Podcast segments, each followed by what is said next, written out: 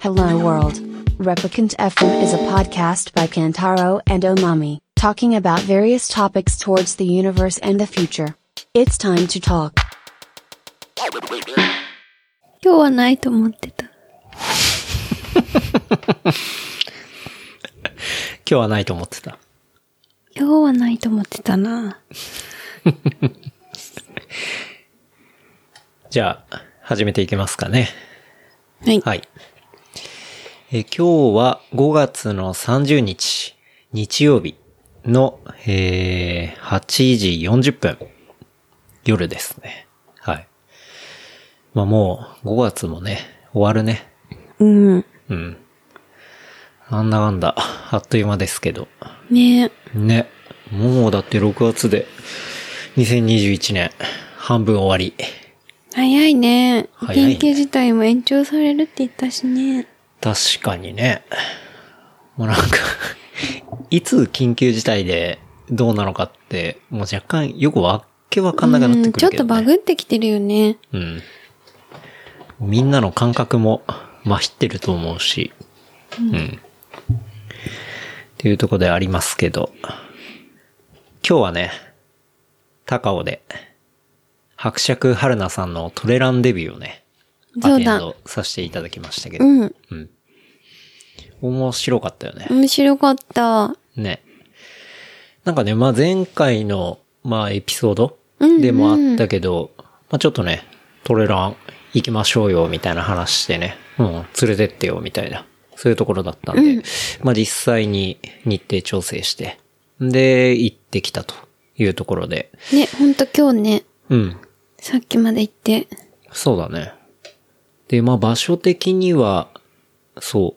まあ、やっぱり、ロードのシューズしか持ってないとかさ、うん。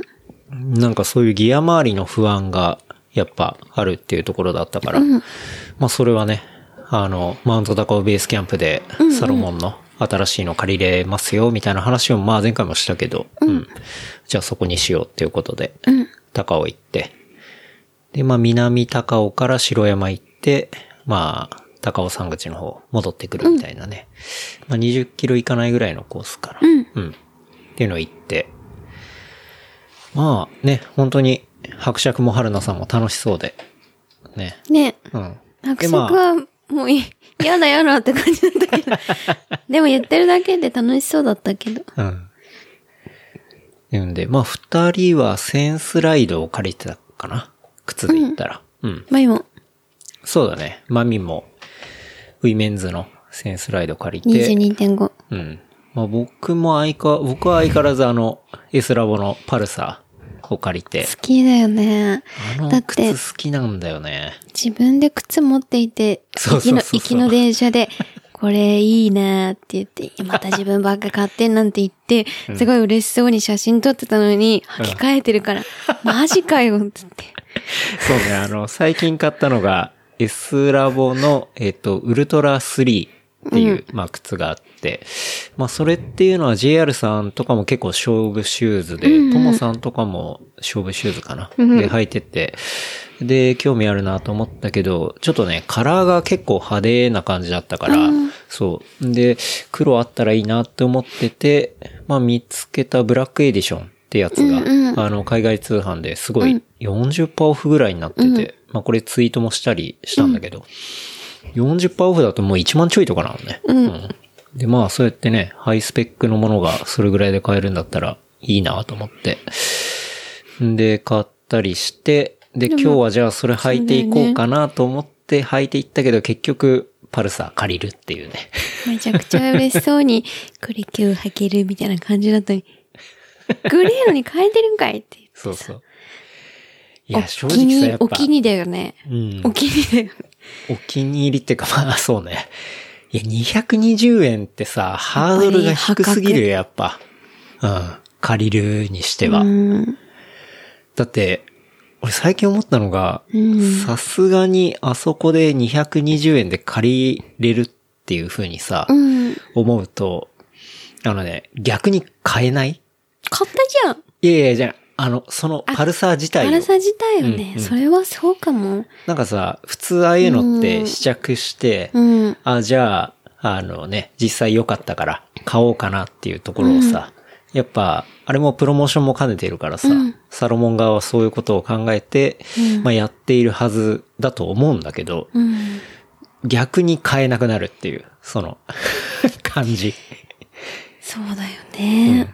まあ、だって高を言ったら借りれるしな、みたいな。で、別に他に持ってる靴がさ、うん悪いわけじゃないじゃん、全う然。んスそうねペックもいいし。うん。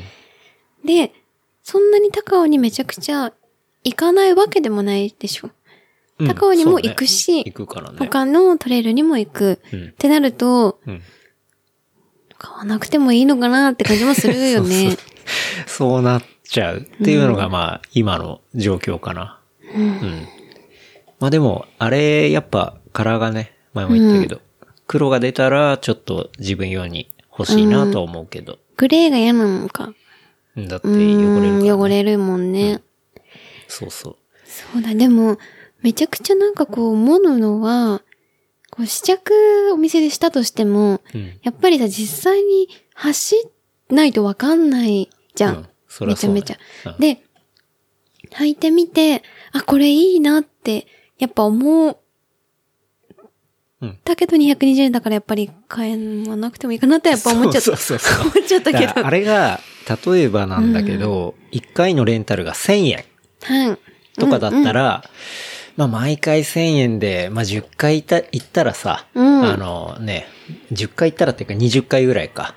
25回行ったら、まあ元の値段になっちゃうわけだから、まあそうなると、じゃあ買おうかなみたいなさ、そういうところはあるんだけど、200円ってさ、 駄菓子かって話じゃん。そうだね。うまい棒20本だもん。そうね。で、ビール1本だもんね。ビール1本以下じゃん、だって。一家か。うん。っていうね。まあそういうところはあったんだけど。まあ、ちなみに、サロモンは、そのブラックエディションっていうか、うん。アドバンストラインっていうのがあって、まあそういうのは、こう、一般ラインで出てる以外の、まあ黒いものだったりだとか、まあそういうラインを用意していて、全部黒ってことうんそうそうそうそう。全部黒とか、まあもうちょっとファッショナブルっていうか、そう、そういうのがアドバンストラインっていう別ラインであって、。それっていうのが、まあ一部のセレクトショップにしかおろしてなかったり、まあするモデルなんだよね。で、結構そういうモデルが、あの、海外通販の、あの、サイトとかにはあって、まあセレクトショップっていうか、まあもうちょっとラグジュアリーブランドとかを扱っているような通販サイトに、まあそういうの載ってんだよね。うーん。サロモンの S ラボで、アドバンストラインのうん買ったやつ。そうそう、ブラックエディションみたいな。で、結構そういうのって、あの、出してるサイト自体は、ファッションサイトだから、結構ね、まあ、何十パーオフとか、あの、ある程度時期が過ぎると、こう、安くなるんだよね。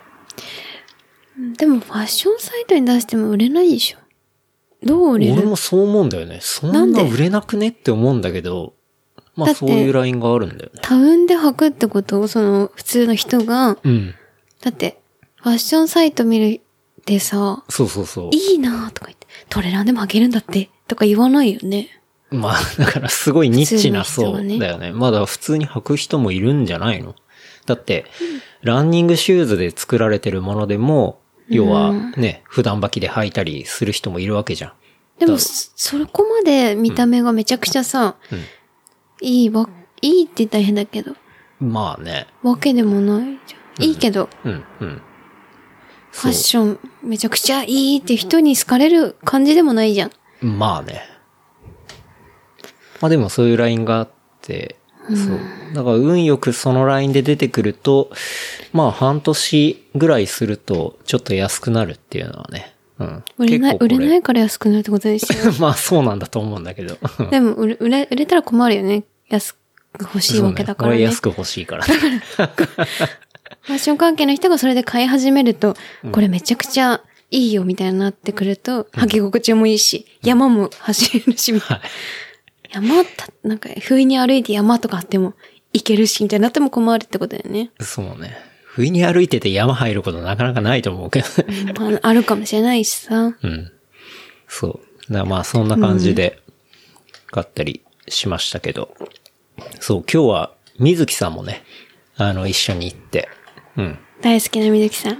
ね。我が家の、我が家の 我が家の家族と言っても過言ではない。実質ね。実質ね、大体は。というところで、まあね、あの、伯爵春菜さんはもうほんとね、人生初トレイルランっていうところだったんだけどね。うん。かつ、今回はね、やっぱり、あの、初の水木待ちっていうね。うん。水木さんを待つっていう、ああ。 いつもあるけど。そこもね、体験していただいて、うん。なかなかね、楽しい感じだったよね。うん。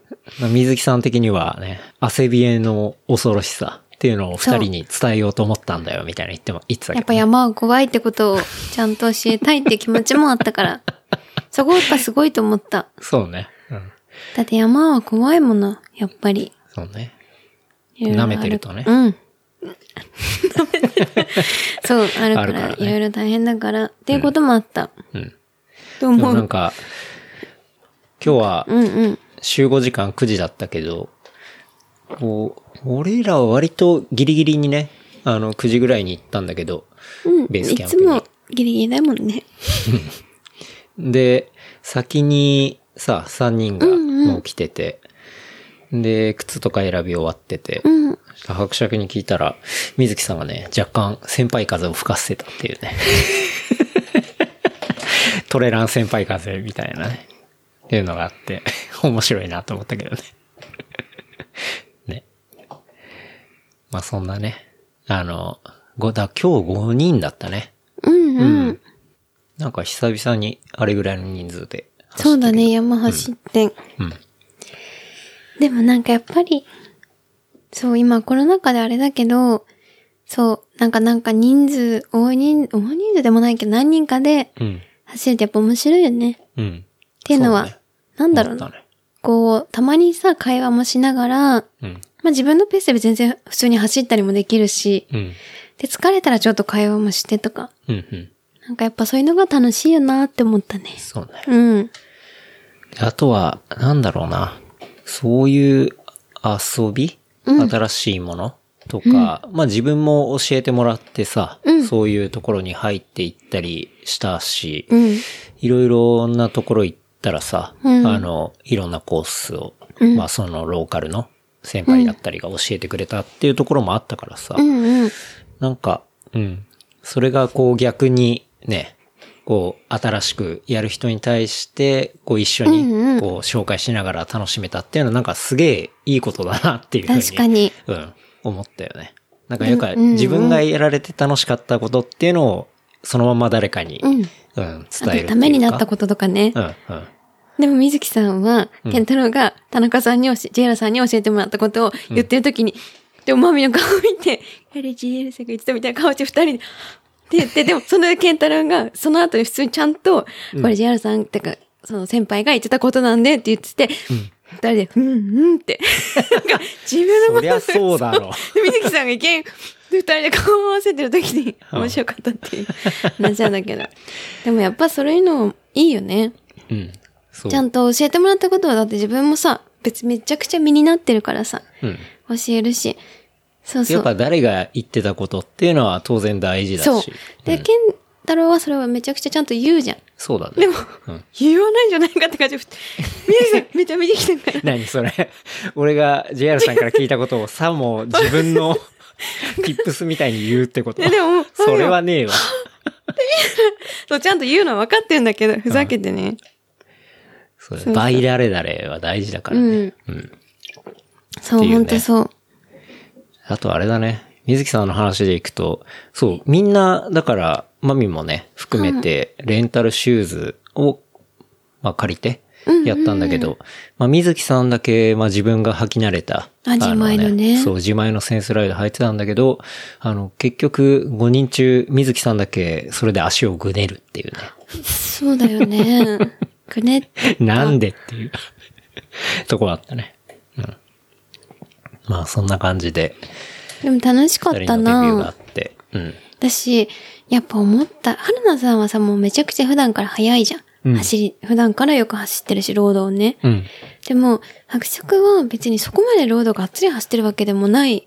まあたまに走ってるけど最近走ってるけどね。走ってるけど、なんかこう、めちゃくちゃ運動神経いいなって思った、走ってて。あーだって、もう初めてだけど、なんかこう足の置き場とか下りとかさ、うん自分たちが一番初めに走った時とかって、うん。あ、なんか、そんなにスムーズではなかったはずだったんだよはいはいね。はいはいじマミは特に。うん。でもケンタロウもそうかもしれないけど。うん。うんでもなんか、全然誰も教えてないけど、なんかその、あ、どこに置いてとかが多分すごいわかる。反射神経で。うん。だし、なんて言うんだろう、めちゃくちゃ運動神経いいな、この人みたい。さす が、ウィーリーって。ウィリー伯爵だからね。そう、前はウォーリーって言って伯爵にウィーリーだからって怒られたけど。さ ウォーリーだとスケボーになっちゃう、うんかちょっと違った。そう、ウィーリーって感じ。ら。うん。やっぱ運動神経いいなって伯爵にも言ったし。うんたら、うん、つってたけ ど。そうね。で今回は、あれだね。お稲荷さんを持っていったね。そうです。うん。そうだよね。お稲荷寿金司を。玉袋ね。うん。 金玉袋ね。 いや、いなり寿司ってさ、うん。どうおしゃれに取ろうとしても、無理だよ金玉袋みたいな金の玉袋無なん理だだもよんね。うん。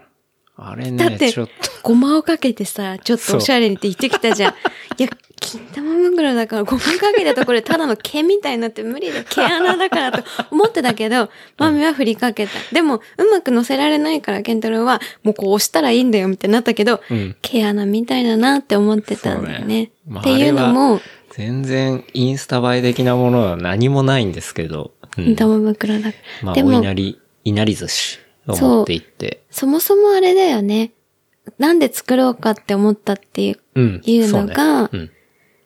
その、修二さん。うん先輩だよねそう。修二さんのお家の、まあ、ホームパーティ修理さんは、えっと、渡辺ベンジャーズでね。ー。そうだね。うん。っていう、結構し、序盤そうだね。序盤に、 ?10 回ぐらい。うん、うんうん。収録させてもらった先輩がいて、で、その修二さんが、こう、まあ、新しくお家を建てたんだよね。で、まあ、めちゃくちゃおしゃれな、うん、一軒家なん安だけど。藤忠夫の家みたいな ね。そうね。そう、そういう、まあすごいいいお家があって、で、それが建ったのがちょうどコロナ真っ最中かちょっと前ぐらいかうんうんうんで、いや、なで、コロナ禍じゃなかった多分。だったかな。うんうん。で、まあ去年のなかねな。か行けない。そう、なかなか行けないからっていうんで、まあ、それでおちょっと落ち着いた、1年後ぐらいのタイミングでホームパーティーがあって、で、まあみんなで、まあ行って、で、まあ家の中でご飯食べたり、まあ飲んだりしてたんだけど、まあそこで、哲司さん、おしゃれな。おしゃれ、おしゃれ達人おしゃれ番長哲司さんが、まあみんな大体ね、そうお宮を持ってくるわけじゃない。で、その哲司さんが持ってきたお宮が、うんあの、えっとね、稲荷和也。稲荷和也か。風やね。あのー、そう風だ和から風の和に平和の和に。あ、あそうね。和風の和平和ですわ和和風の和に家で、稲荷和也っていう、まあそういうお店、お店というおか、店まあ、そういうとこのお稲荷さんを持ってきたんだ持よね。ってきたんだよねで、まあそこのお稲荷さんっていうのは、あ、うん。まあ、哲司さんに話を聞いたら、要はマンションの一室で、うんまあ、マダムが作ってると。うんで、事前に買いたい時には、うんえっ、と、その、おかみうんうんに連絡をして、で、えっ、と、まあ、LINE でね、連絡をして、で、いついつ、じゃあ、マンションの入り口で受け渡しみたいな。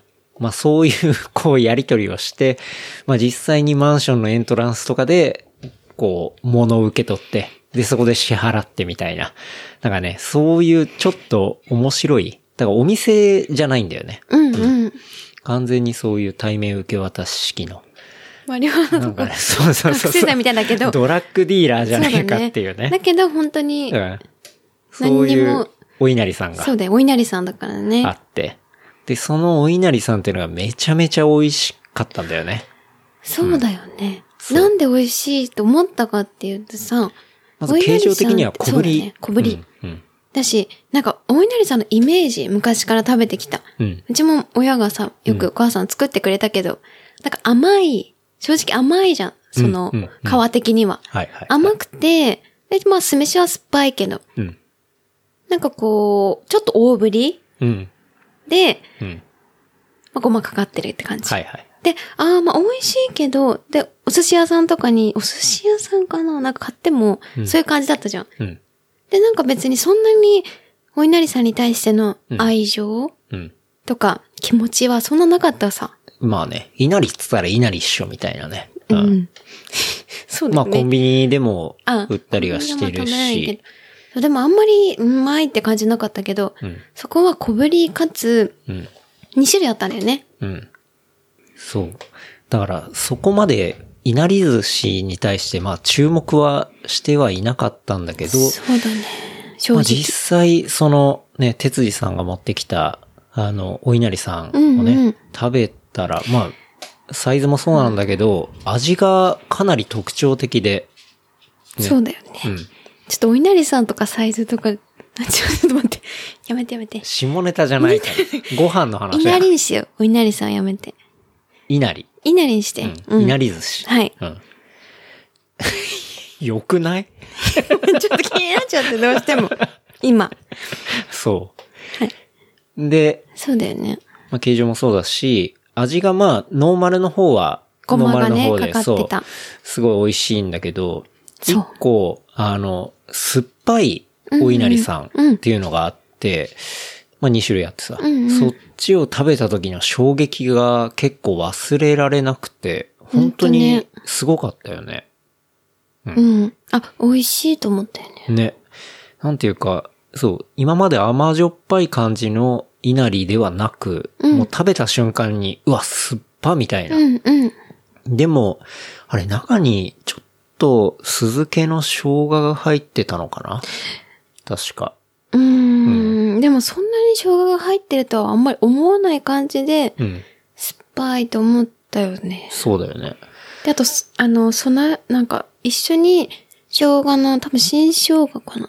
と、うんうん山椒の実みたいなのがさ、その、はい、一緒についてて、そうだね。添えられててね。うーん。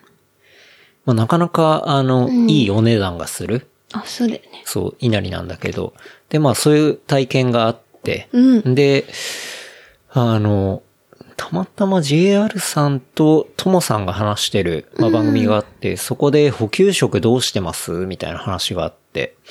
で、いなり寿司結構好きっすね、みたいな話を JR さんがしてるのを聞いて、あ、そうなのそう。まあ、確かにいなり寿司って、まあ、砂糖もは結構入ってたりとか、皮の方にね。そうそうそうそううんうん。っていうのがあって、ああ、まあ有効なんだって思うのがあったのと、あ、そうなんだ。あとは、箱根のさ、外輪山を走った時に、あの、えっと補給で、そうだまあ、よねおにぎりをさ、普通に買って食べたじゃない。吐きそうだった。そう。あれがね、結構ス大トきレスだったさね的にも食べづらいし、大きさっていうよりも、うん。なんか、あ、でも選んだおにぎりのチョイスが悪かったかもしれないけど。なるべくハイカロリーなおにぎりを選んだだよからね。絶対200以上にしてってみたいなそうそうそうそう感じもあったけどう、ん。なんかもう、そのセブンのソーセージついてて、おマヨネーズ入ったやつを、足が痛いなんか食べてたの、暑い中ね。そう、なんだこのまずいやつはと思ったもんねそう。で、あちょれっちがゅね、 3分の1食べて、うわっと思って、うん。ポケット入れたもんね。正直そのまま。もう無理だわって。そうね。だかそらあうれが、なんかもうちょっと改善したいなと思って。で、あとゴミもめんどくさいし。うんベタベタしてるじゃんうそうそう。最悪ってなるよね。中にね、半熟卵みたいなのが入ってると、なんかそういうのもついてるしさ、マヨネーズとか。選んだのも悪かったかもしれないけど。そうね、チもョっイスともね。梅のやつとか選べって話なんだけど、まあそれでもさ、ゴミめんどくさいし。そうだうねん。で、これはなんかいろいろそういうことがあって、お稲荷さん、なんか取れる用のおいお稲荷さんいなりだよ。い、いお稲荷さんでしたね。でも、お稲荷さんもいいよ。そう、取れる用の稲荷をちょっと作りたいなっていうね。うん。ところがあって。で、まあ今日行く前日か。そうに。、あの、試しにじゃあ作ってみようっていう感じで作ったね。そう、だけど、油揚げをさ、うん。チョイスするのに、まあ、いいか。そうう、ん当たって、まあ結構、なんだろうな。その、その時食べたものが、はい。稲荷和也の。稲荷和也の稲荷の油揚げが、うんすごい薄かったんだよね。うんうん薄くて、で、米も小ぶり。うんで、食べた時に、うん。なんて言うんだろう。その、あ、あの、油揚げが主張しなくて、うん酢飯がめちゃくちゃ入ってくれて酸っぱいんだけど、うん調和がめちゃくちゃいいみたいな。っわかるわかる。て感じだったの。うん。で、でも都内のお稲荷さんってものは、うん。めちゃくちゃ甘じょっぱくて、そこがメインじゃん。そうね。むしろ、あの、えっと、揚げがメイン油揚げの方のジューシーさ。そう。あと甘さそうねがメインで、酢飯なんて、後のなんか、まあまあ。後付けみたいな、うん。うんやっつけ仕事みたいな感じだ った。気持ち的には。うん。でも、それをやっぱり、稲荷和也うん。かな和也なのかな和也なのかな和家かな和也なの和也やではないかもいや、調べたよ。和、和也だったよ。あ、和也おたただ、和兄ちゃん也と一緒のか、名前だよ。和也か、あ、和也だわ。和也でしょ。和也だったら、お兄ちゃんと一緒でそうだよねタッチの双子の一緒だもん。和和也。也。和也の、あれを考えると、すごい調べたの。うん。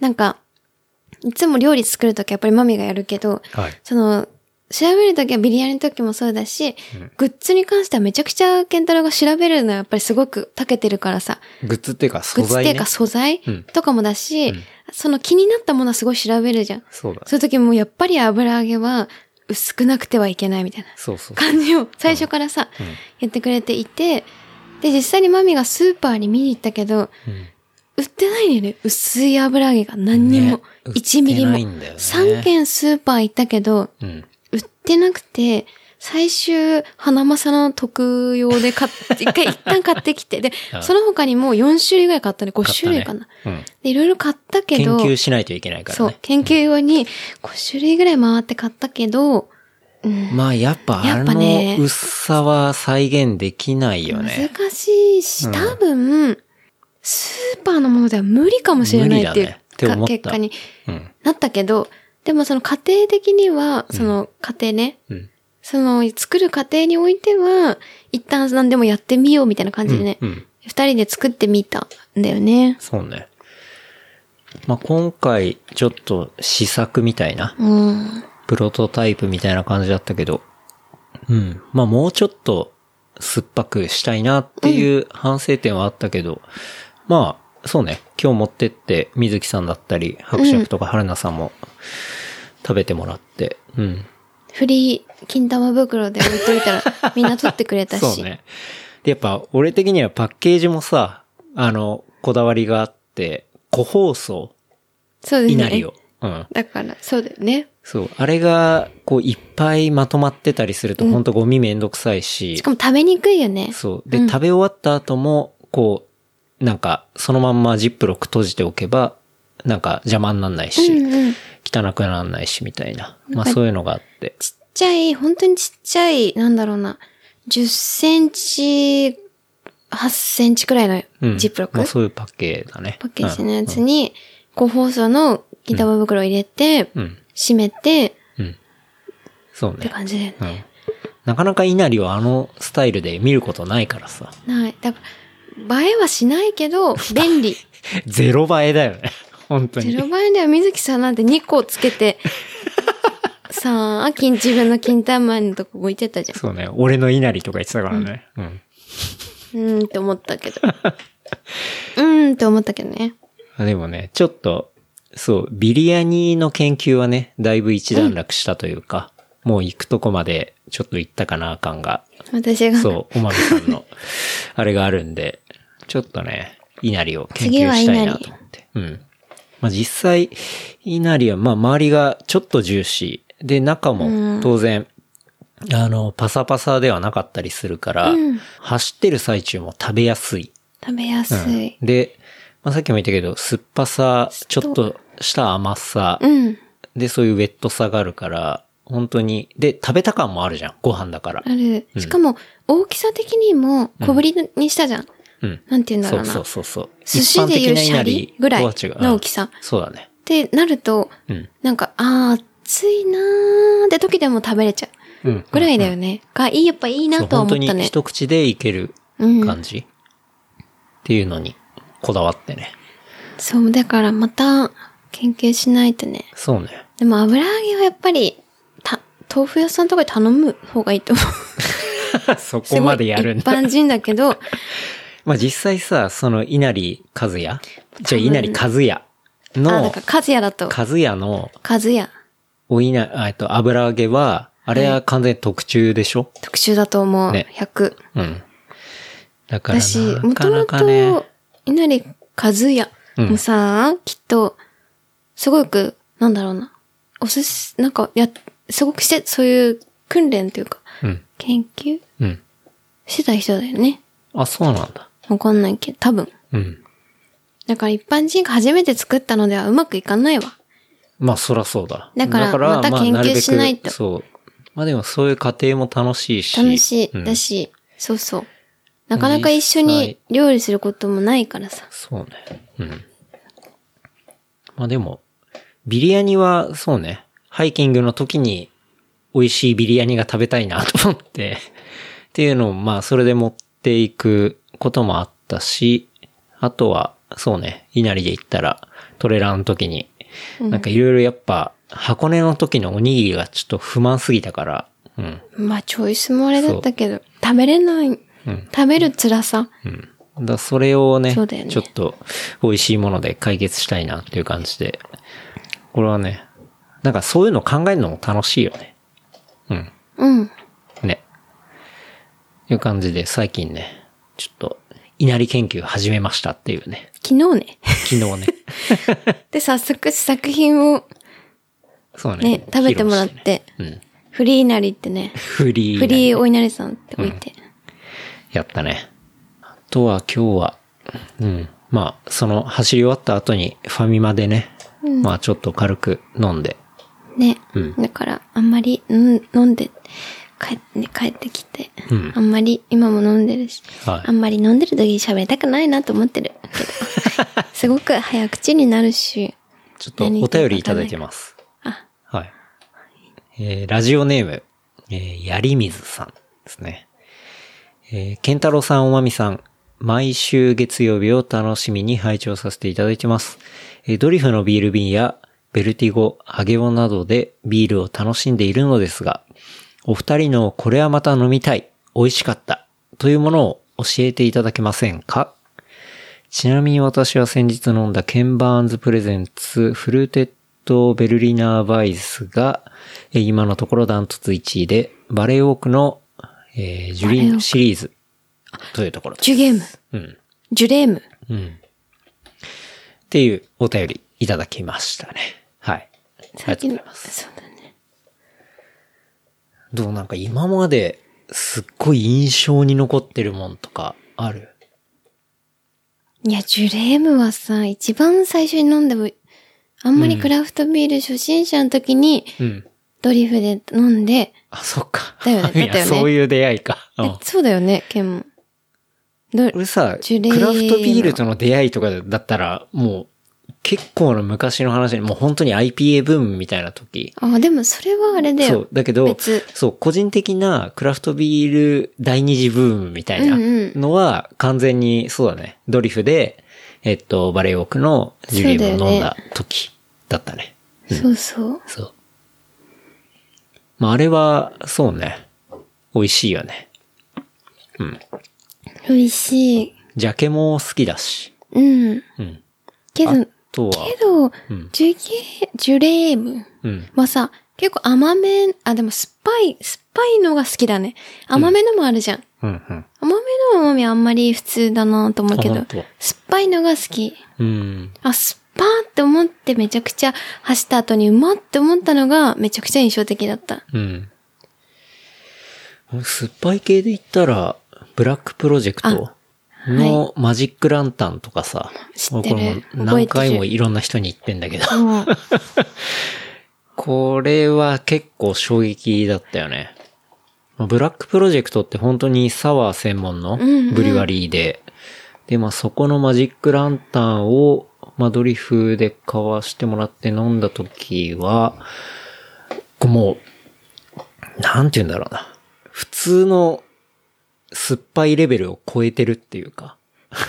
うま酸っぱみたいな。マジかっていう感じだったんだけど、あれでもやっぱ美味しかったんだよな。美味しかったよね。うん。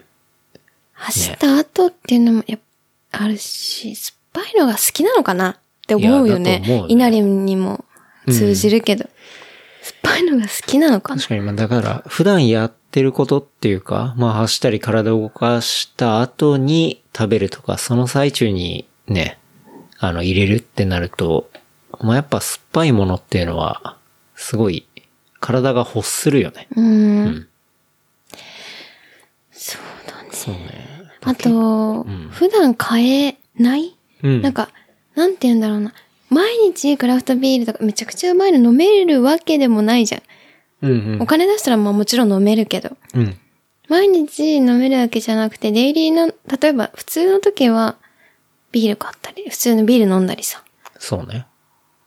チューハイ飲んだりとかあるじゃん。うん。で、なかなかそこではやっぱり飲めない味なんだよね。うんうん。普通に考えると。うん。売ってないから。わかる。うん。そう。たまにさ、なんだろう、ヤッホーさんがさ、うん。カエルのやつで、はいはいはい。ちょっと平時っぽいのと、ぽいって言ったら失礼。平時 感、ぽい、平時かなじゃないじゃん。でもカエルさんのなんかはい、ぽいのとか、セゾンっぽいやつとかね、セゾンっぽいとか、なんかあるけど、まあ、尖ってるものそうです。だからね。うん。尖ってるのが好きじゃん、基本は。そりゃそうね。尖ってるのが好きじゃんとか言ってもあれだけどさ。あとは、なんだろううな。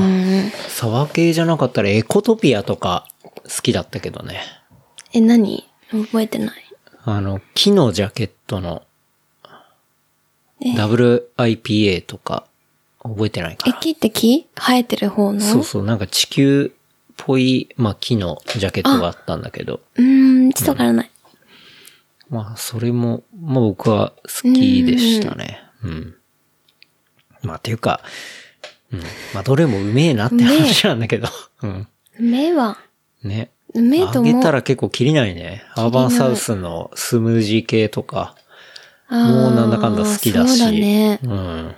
でもマミやっぱスパイ系が、やっぱ甘いのがさ、自分はだよ。好みあーそっで、かあんまり飲め、飲む、あんまり体に好きではないけど、でも美味しいんだけどね。うん、うん。でもやっぱり酸っぱいのとか、そうそう、うまっと思うけどね。うん。この間、あれだよね。三浦行った時に持ってって飲んだ、オクスボああ、どこのえっと、オクスボクセボの。の350の缶で持って行ったじゃん酸っ。ぱかったやつだ、ちそうっちそゃいうそやうつ。そう。あの、ちょっとドリフでワインみたいな。そうそう買っ。たやつだドリフで買ったやつ。うん。美味しあかったれも美味しかったよね。うん。っていうのはあれだよね。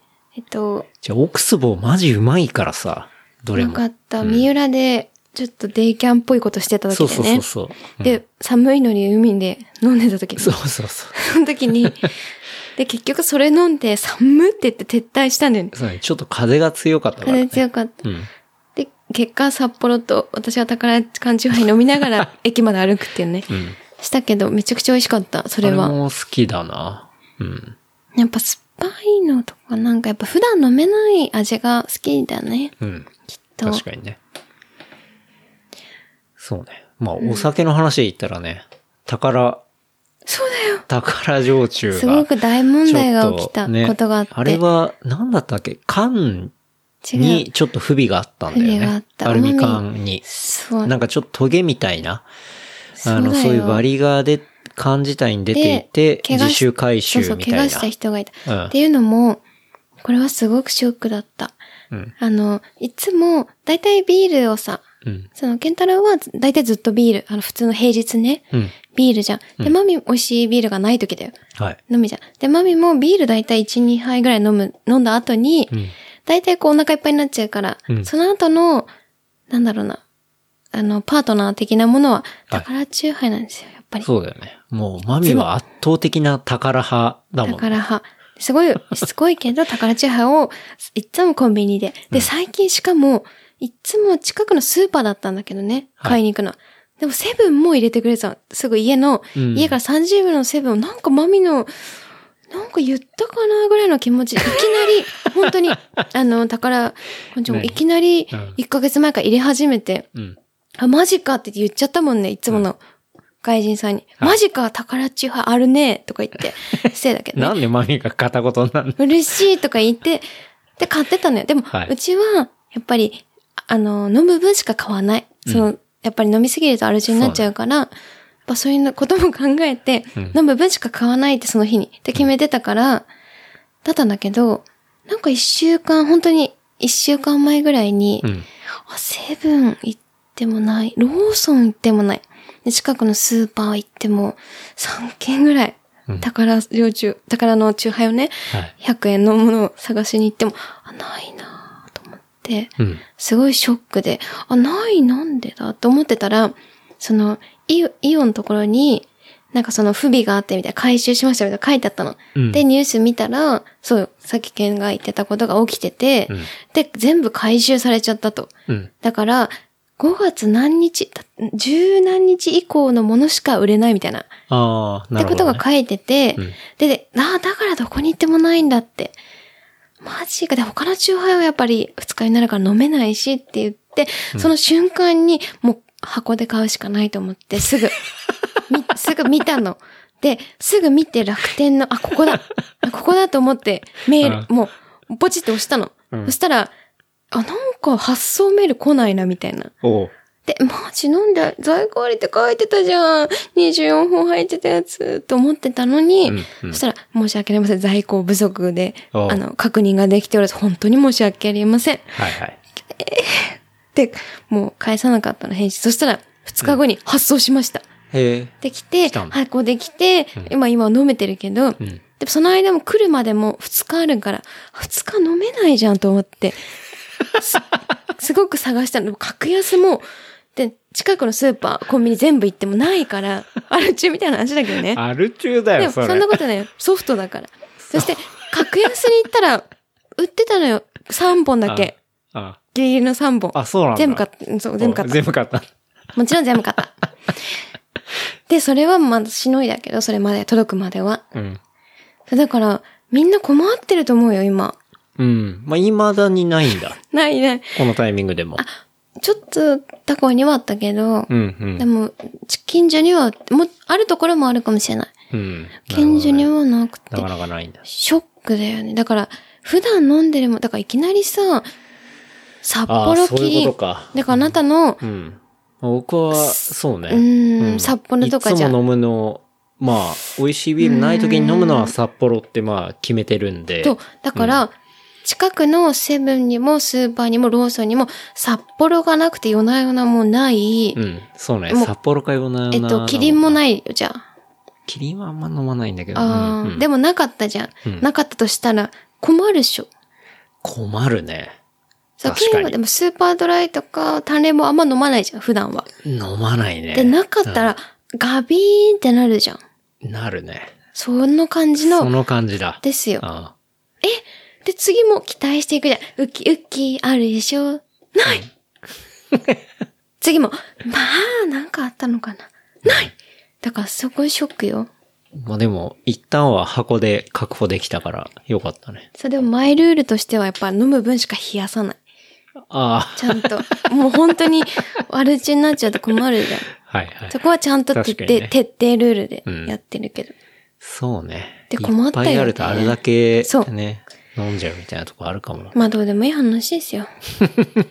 でもその、だから今普通に飲ん、宝焼酎をたまに飲んでたりとか、うん。出入りで飲んでる人で、ないと思ったら、一回調べてニュースを見た方がいい。じえそうさいう、その箱買いは、なんか、プレミアム値段みたいなのついてんの要は普通に買うよりはちょっと高いとか。で、ないです。あ、定価普通に。普通に定価。あそうなんだ定価より安いぐらい。うん。だから入荷できたんだと思う。その何日以降の、はいはいはいあれで、それじゃラッキあ、ー良心的だね。ラッキーボーイって感じ。うん。っていう、だから、もう本当に普段飲んでる人は、ドンマイって感 じ。あの、買った方がいい。楽天とか、アマゾンで。まあでも、そのうちね、またそうです復活するだろうから、あれだけど。うん。いやマミは本当に宝焼酎が好きだからな。宝ジョージしか、あの、あんまり、で、それか、普通の焼酎でもいいんだけどさ。うん。普通、普段飲むのはね、はい。信頼感がやっぱり、氷結とか飲むと、次の日本当に死んでるような確かに頭の氷。結とか飲んでるイメージ全くないから。甘いいしさ。うん。やっぱ甘いもの苦手だから自分はね、うん全然氷結飲む人は合う、自分に合うもの飲んだらいいと思うけど。うん。そうね。いや、なんか、最近買ったものの話でいくと、あ、待って、さっきのお便りの人は終わり宝上中の話あ、にだなっちゃかっらた。そうだね。ごめん。ごめんお便りからだった。そう、だかそらうだよ、まあ好きなビールは、そう、まあ、一応答えたんじゃないあ、何あ、ブラッそうクプロジェクトとブラックプロジェクトか。のマジンラマジックランタンとか、まあ、バレーウォークもそうだし、エコトピアっていう、まあ、ビールとか、うん。まあ、アそうーだよバンサウスとかですね。うん日本ので言うと、バテルのさ、酸っぱいの美味しかったね。あ最そう近ね買ったやつ。あれは美味しかったな。あれは名前覚えてないんだけどな。あ、でもそのままだったよ。サワサワーなんとかだっー。たっサワけーだった。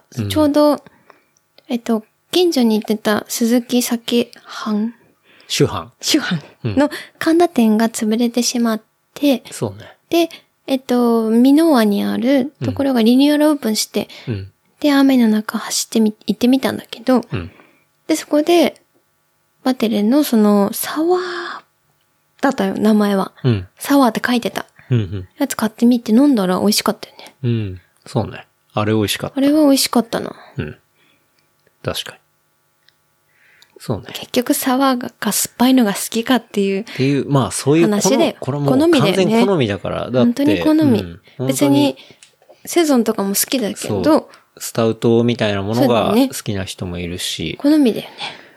でもなんかやっぱ酸っぱいのを結構続けて飲んでると、あもうちょっとグラッシーなヘイジーっぽいものも、やっぱ時々飲みたくなったりとか、うんうん。もっとぶっ飛んでドロドロのスムージー的なものも飲みたくなるし、うんなんかまあ軸がどこにあって、あの、いろいろね、そうだね。楽しみい。たいっていうのは、まあずっと昔からあんま変わんないかなっていうのはあるけどね。確かに。うん。っていう感じですかね。はい。はい。やばい、もう終わる時間になってきた。 まだですよ。い 最近買ったもののね、そう、話を肩もたまにはしてもいいんじゃないかなって思ってますけど、これ個人的にやっぱ、これは本当に買ってよかったなっていうのは、フロントオープン型の食洗機。はーい。はい。あれは、買ってよかったなって思わないいや、重みは思うよ。ねえ。まあ、長いことうちは食洗機が入ってなくて、そう。で、いろいろその食器洗い問題というか戦争がね、そう、いくつ、いくつもの喧嘩をしてき た。なんで洗ってくれないのマミが美味しいご飯作って。なんで、あら、鏡物も行って、洗ってぐらいしてもいいじゃんって言って、洗ってくれない。でやっぱっさて、いうことも。料理を作ることは楽しいけどさ、あの、片付けをするっていうか、その、うん食器洗いって、まあ、大きく見たら料理の一部なのかもしれないけど、あれって、ものすごいやっぱ作業だよね。だから、それをや、自分がやってるからしてない、食べる側の人がやってくれたらいいじゃんと思ってたじゃん。マミはね。けど、それがなんかうまく、いやでも、や、やれないみたいな感じの、やりとりでまたいろいろ喧嘩が起きたり とか、でも思いやり、でも一回何回か提案してくれてたのよ、食洗機をじゃあ。でも、そう、僕はね、あその、うだいぶ前から、結構いや一年半前かなそれだったら、食洗機を入れませんかっていう話は、した。で も、だいぶ前からしてたしてんだたよね。。だけど、どマミはん、やっぱ思いやりな気持ちさ、欲しかったのよ。え、はい。その別に自分が二人になるのは OK。ただ、なんかこう、いやご飯も作って買い物も行ってくれる。じゃあ、うん。いし例えば毎日じゃなくていいよ。週に一回二回、あ、ちょっと洗ったよ。美味しいご飯ありがとう。それだけの気持ちでよかったの。うん。だからあり、なるほどねそういう、それだけでいい。別に食洗機が欲しいんじゃなくて、気持ちが欲しいって思ってたらけど、うん。なかなかそこがやってくれ ない じゃん。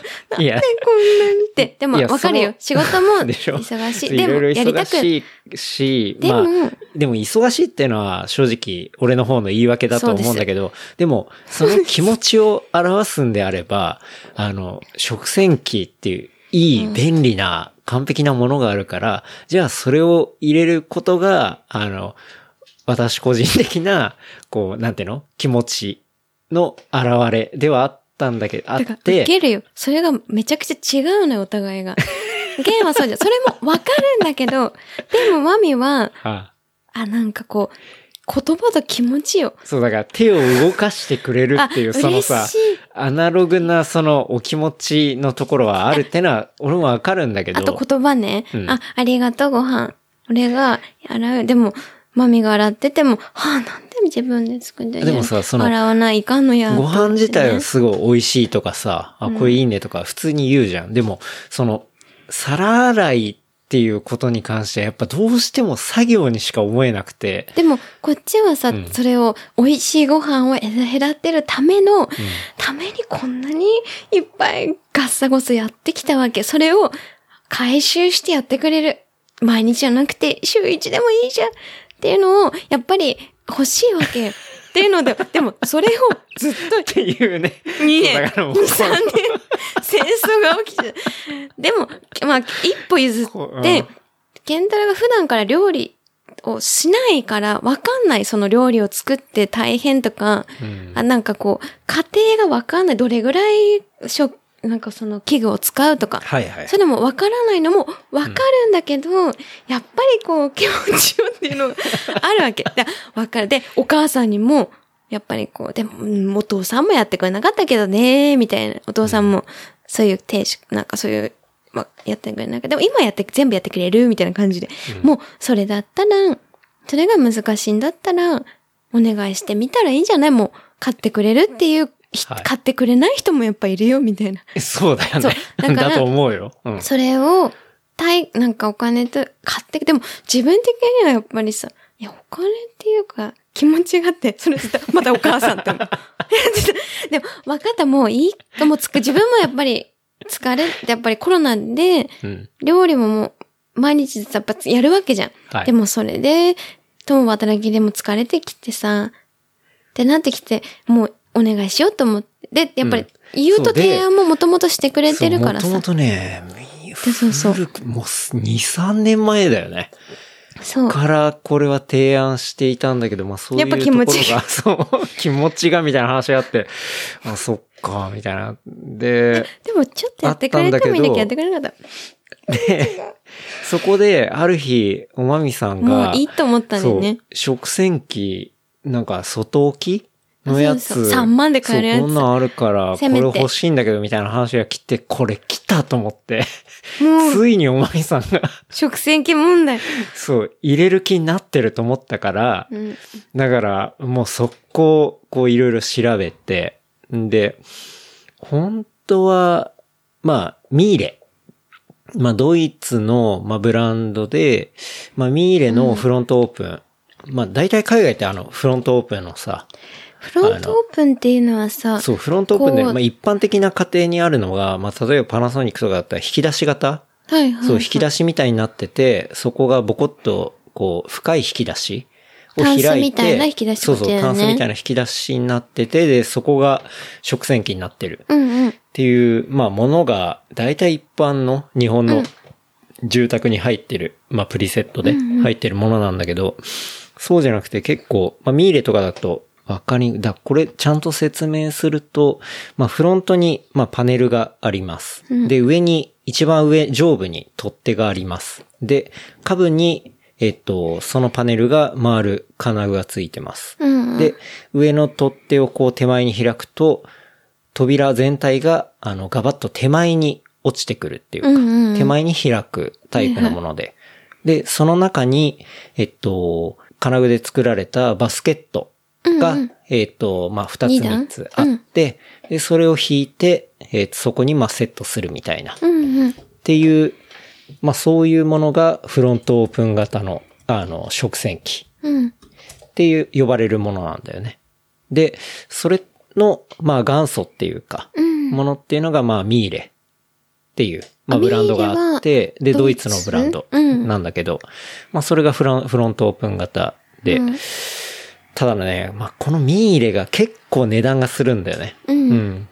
一回見積もりしたら取り付けで45万とかするから、あ、これまあまあするなと思って。そうだよ。それで結構するっていうのを知って、やっぱり気持ちで、なんとかなる、してくれた ら、こっちもいいし、お値段的にもいいし、っていうのを思ってたのよ。そう、思ってたんだけど、で、もう一回マミがそうやってね、あの、外付けの行ってきた時にもう一回ちゃんと調べたら、まあ、リンナイ。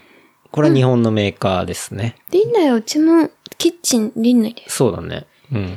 まあ、リンナイにフロントオープン型があると。で、ちなみに国内でフロントオープン型を作ってるのが唯一リンナイだけなんだよね。ああ、それはいろいろ調べてくれたんだよね、やっぱり。うんうんあんまりそういうのはマミは得意ではないから、そうそう。いうのすごい長けてるから。で、なんで俺がフロントオープンにこだわってるかっていうと、うんうんまあ、容量がでかいんだよね。あの、えっと、まあ、キッチンの中に入れるスペースに対して、うんうんうん。あの、引き出し型だと、なかなかでかいフライパンが入りにくかったりとか、まあ、そういうのがあるんだけど、フロントオープン型だと、その、引き出しで上からうまく詰めなきゃいけないとか、うんうんうん。なんかいろんな入ってる人のさ、話を聞いたりしたんだけど、んやっぱ引き出し型で上からテトリスみたいに詰めて、毎回こう考えてうんやらなきゃいけないのは結構ストレスとか、うんうん。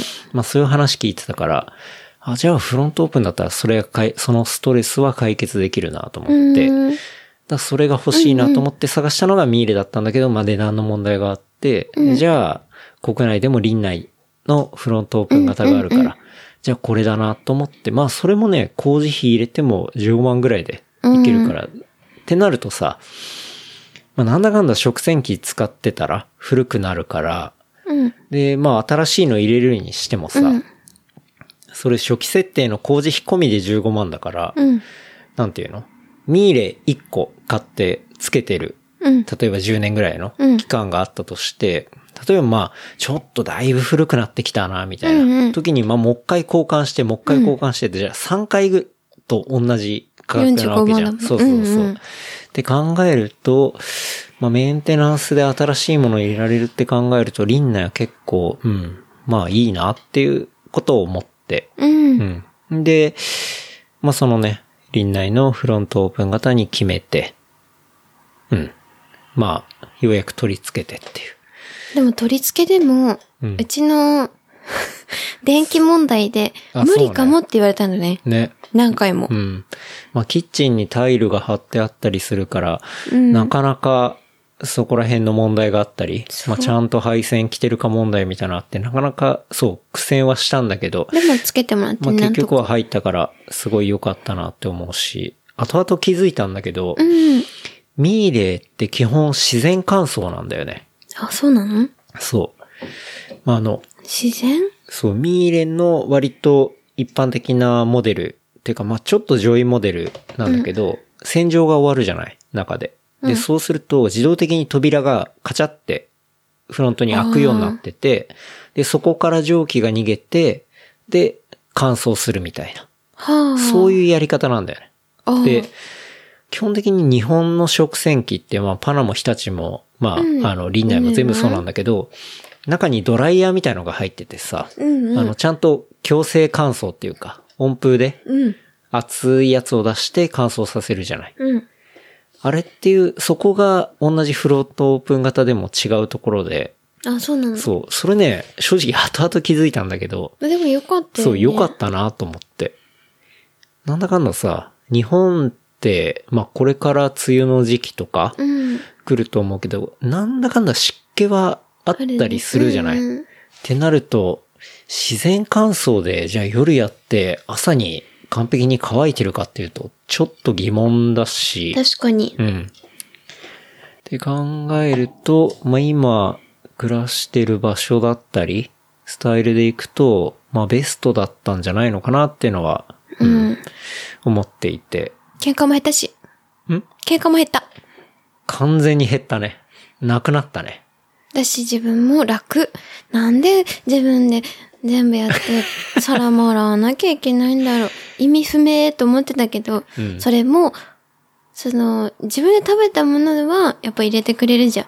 あそう、もちろんね。それは、まあ自分のフライ、さあの、作ったもののフライパンとか、あれはまあ、まだしも、まあ、よかったかなって感じで思ってうん、る。うん。まあ何より本当に楽だよね。楽だよ。そのさ、洗う10分15分で、いや、耳くそほじれるもん。そこお風呂も入れる。うん。そうね。嬉しいだよか。らまあ、おまみの時間ができた。うん。そこはすごいいいなって思ったし、まあ実際クオリティもさ、うん。すごいいいいいいいわけじゃない。うん。もう全然朝起きたらピカピカになって、きっちり乾いて、うん。うん。で、まあタイマーもかけれるから、夜セットしてさ、タイマーうんうんで、なんだかんだミーレのフロントオープンって8人分ぐらい入るからさ、横幅は大してないけど。ミリちゃん、輪内なのね。ああ、ごめん。うんうんそう、輪内。うん。だから、うん。二人でも十分入れれるもんね。そうだね。あれ、もうちょい人数増えてもいけんじゃないかなとうか。うん。ーん、そうだか。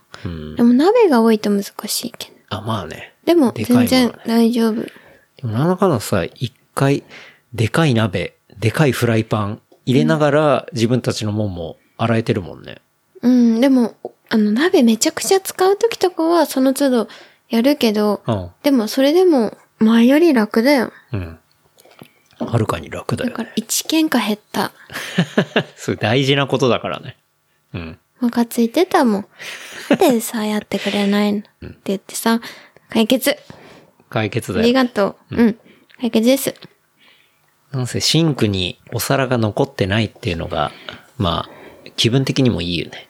うーんとで、っていうね。あれは、ここ最近の中では、うん。一林番内良かのったフロントオープン食洗機。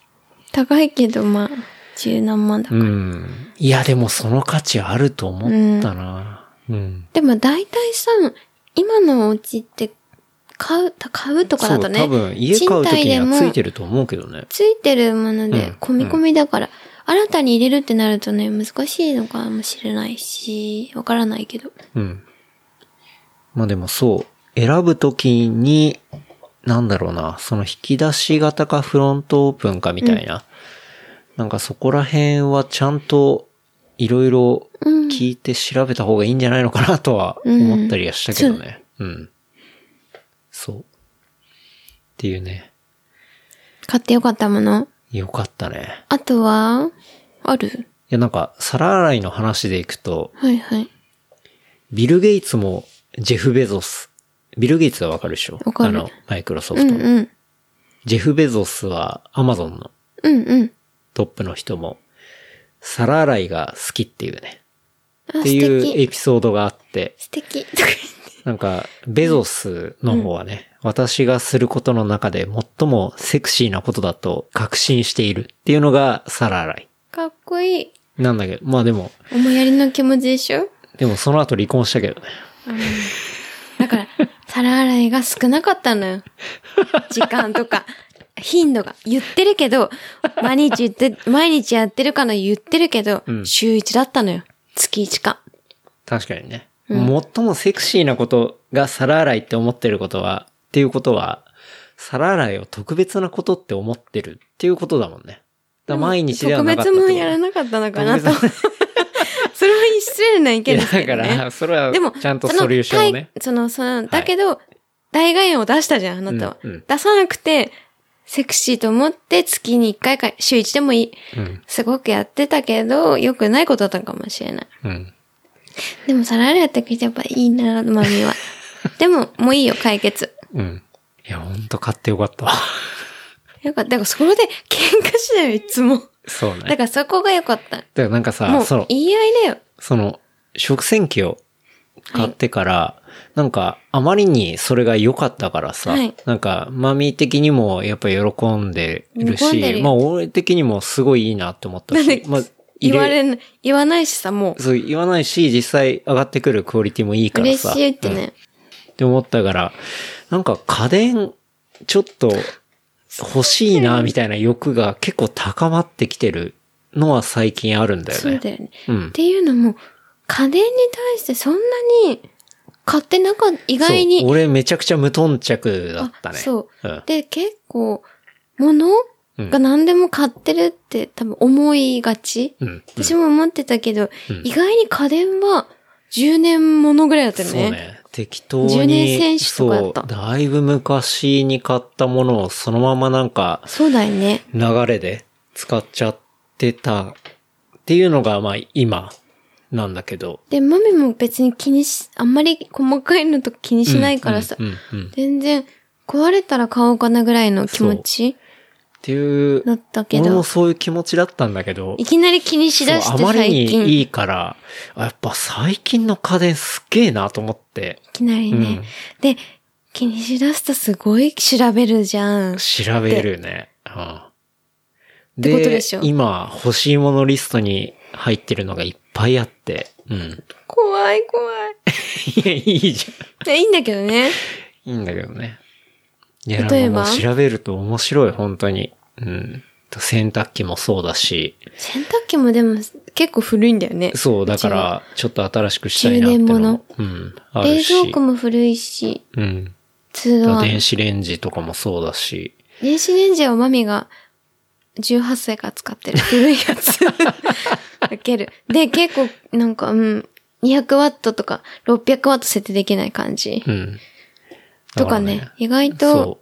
そこは無頓着だったんだよね。いやまあ、最低限使えるっていうのはあるから、ね。そうマミも全然それは OK うんでもなんかやっぱ、家にいる時間がね、このタイミングでもやっぱすごい長くなってるから、うんだったらね、そこら辺の周りのものっていうのはやっぱ、ちゃんとした方がいいなみたいな、ことを思ってて。うん。だからそれこそ、前、ともさんと、あの、収録させてもらった時に、おすすめで言ってたけど、ね、カンタくんとかカさ。ンタ君高いじゃん。うん。まあ、でも、うん。まあ、工事がちょっと高いかもしれないけど、まあ、それでも10万ぐらいとかだからね、本で体でも、言ったうら。ちはすぐ、本当に家の目の前にうん、乾燥機の、せまあ、コイランドリーがあるかラら、ね。ンドリーがあるかうん。らそれでいいと思うけどなそうね。まあ、正そ直れは選択して、自分たちで干すっていうのはもう、ないもん苦ねの昔にやめて選いて、うん。干す場所もないしね。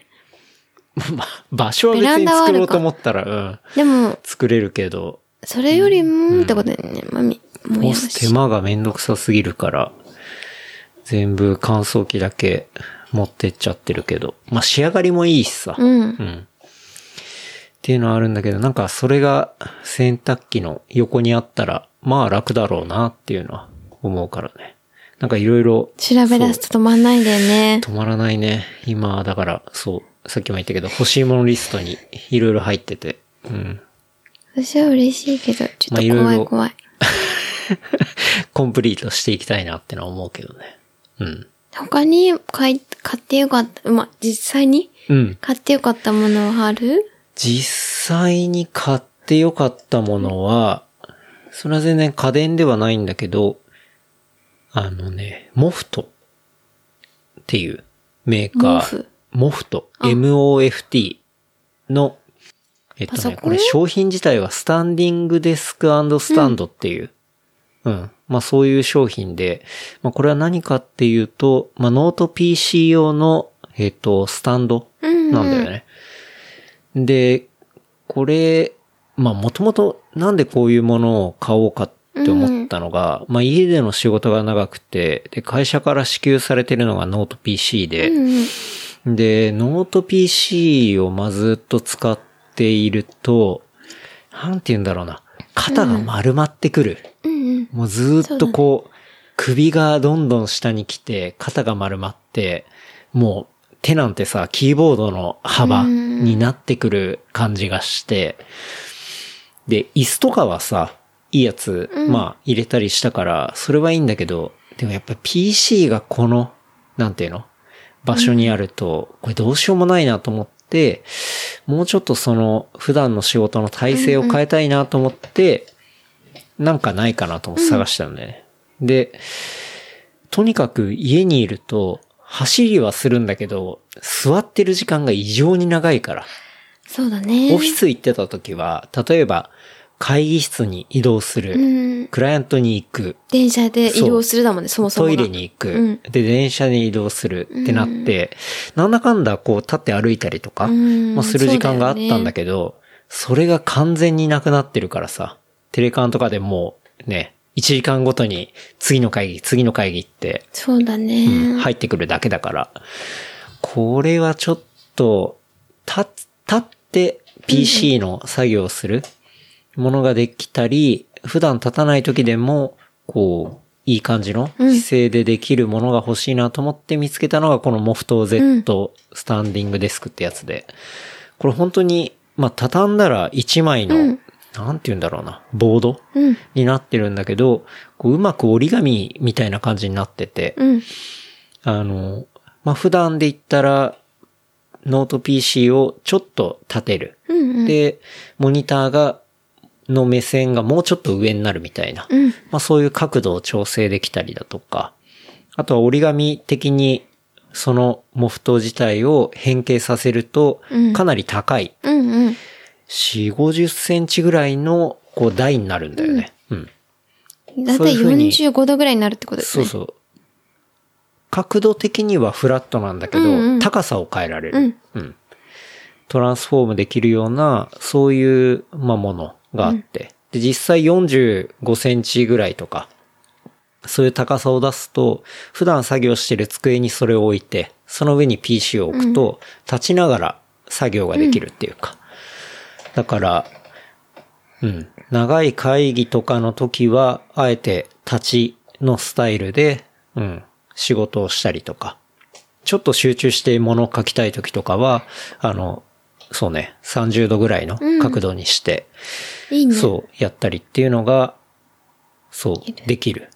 なんかもともと PCDJ が始まった時にうん使ってたやつとかの感じだと思ったんだよね。ああ、そうそう PCDJ ね。そうそう。はいはいはい。が始まった、うんもうめちゃくちゃ前だけどさ、うん10年ぐらい前の時に、まあ知り合いが使っ、いきなりその、が始まった時に使うぐらいの感じでやってたのを思い出したのよ。うんうん持ってた時に。あそうねだからあ、それを使ってたな確かにと思っ確かにて。。まさに、格好的には PCDJ みたそういそうなスタンド。で、さらにそれをもっとボコッとうんうん、そんな感じがした。高さを出せるみたいな。そういうもので。うんなんかね、そう、スタンディングデスクとかって、こう、なんていうんだ、油圧式うん。のものとか、ガス式のもので、机自体の高さを変えるとかさ、まあそういうオフィス家具も売ってたりするんだけど、それだとちょっと大げさだし、そうね今使ってる机を活かしながら、あの、カジュアルに。だからこれさ、本当にボードだから、うん。あの、バックパックに入れて、会社にも持ってけるわけなんだよね。で、会社でも同じ状態でうんうん、できるできたりするから、それがすごい便利で。確かにだから。そういうカジュアルに体勢をいろいろ一瞬で電気いらずで 変えられるっていう。確かにうん。っていうものが、そう。便利だったモフト Z で。これけこれも、うん、最近でものすごい良かったものだね。1万円しないぐらいで買えちゃって。安い安い。そう。実際これ使ってから、なんて言うんだろうな。その変な肩こりとか、っていうのはあんまなくなったし、まあ立ちながら作業するっていうのも、うん。うん楽に体勢変えられるから、んめちゃめちゃ良かったなと思って。うん。これは愛用してるね。うん。なんか家で時間長くて、うん。ちょっと体勢変えたいなって人は、これ一個入れると。あるといいねうん。まあこれは、まあラップトップ、ノート PC に限るけどね。家でデスクトップの人とかは、ちょっとね、うんできないから、あれなんだけど。うん。そんなに多くないんじゃないデスクトップの人。うん割とね、ノート PC の人多いんじゃないかなとは思うんだけど。うん。デスクトップの人はもともと、あれじゃん。まあね、体勢的には体あれだ制し。的には。ただ、デスクトップだと立ちながらって無理じゃん。まあね。うんあの、もうそうなるとデスク自体を変えないといけないからさ。うんっていうのが、最近買って、うん。すごい良かったものかな。うん。お便り。ラジオネーム、カリメロさん。えケンタロウさん、おまみさん、ラジオ毎回楽しく聞いています。質問です。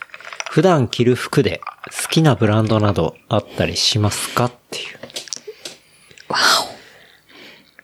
見まってすいかうお便りをいただきましたが。ちょっと、ありますか俺うーん。好きなブランド。ないな。俺さ、その、うんまあ、哲司さんとか原山さんに教えてもらって、まあ、バイナルアーカイブ、うんうん。デザイナーは大北康平さうんんがやってあるいいねバイナルアーカイブは、なん、に、2年前ぐらいからかな ?2、3年前ぐらいか。から、こう、展示会一緒に行かないみたいな感じ言われて、まあ行って、そこからね、マイキー行ってオーダーさせてもらってるけど、いいよね。ね、好きだね。なんか、すごいシンプルなんだけど、まあ、ものすごいものづくりっていうか、うんもう間違いないもの。だから、まあ、どんなシーンでも着ていけるし、うん。すごい好きだね。そうだね。うん言ってるよね。俺もそんなに、どういう製法がどうでブランドともそうだよねかさ、あんま詳しくはないんだけど、まあでもやっぱ行くと、あ、これいいなっていうものがすごい多くて、うん。まあ毎回、そうだよね。そうね、2、3点は買ったりしてるかな。うん。なんていうか、そうね。うん。だからすごいシンプルなんだけど、ちょっと、こう、見たらわかるみたいな、なんかそういうものっていうのが、うん。そういう雰囲気うんうん。がすごい好きかな。うん。だからね、本当に家にある服がどんどんバイナルになってくっていうね。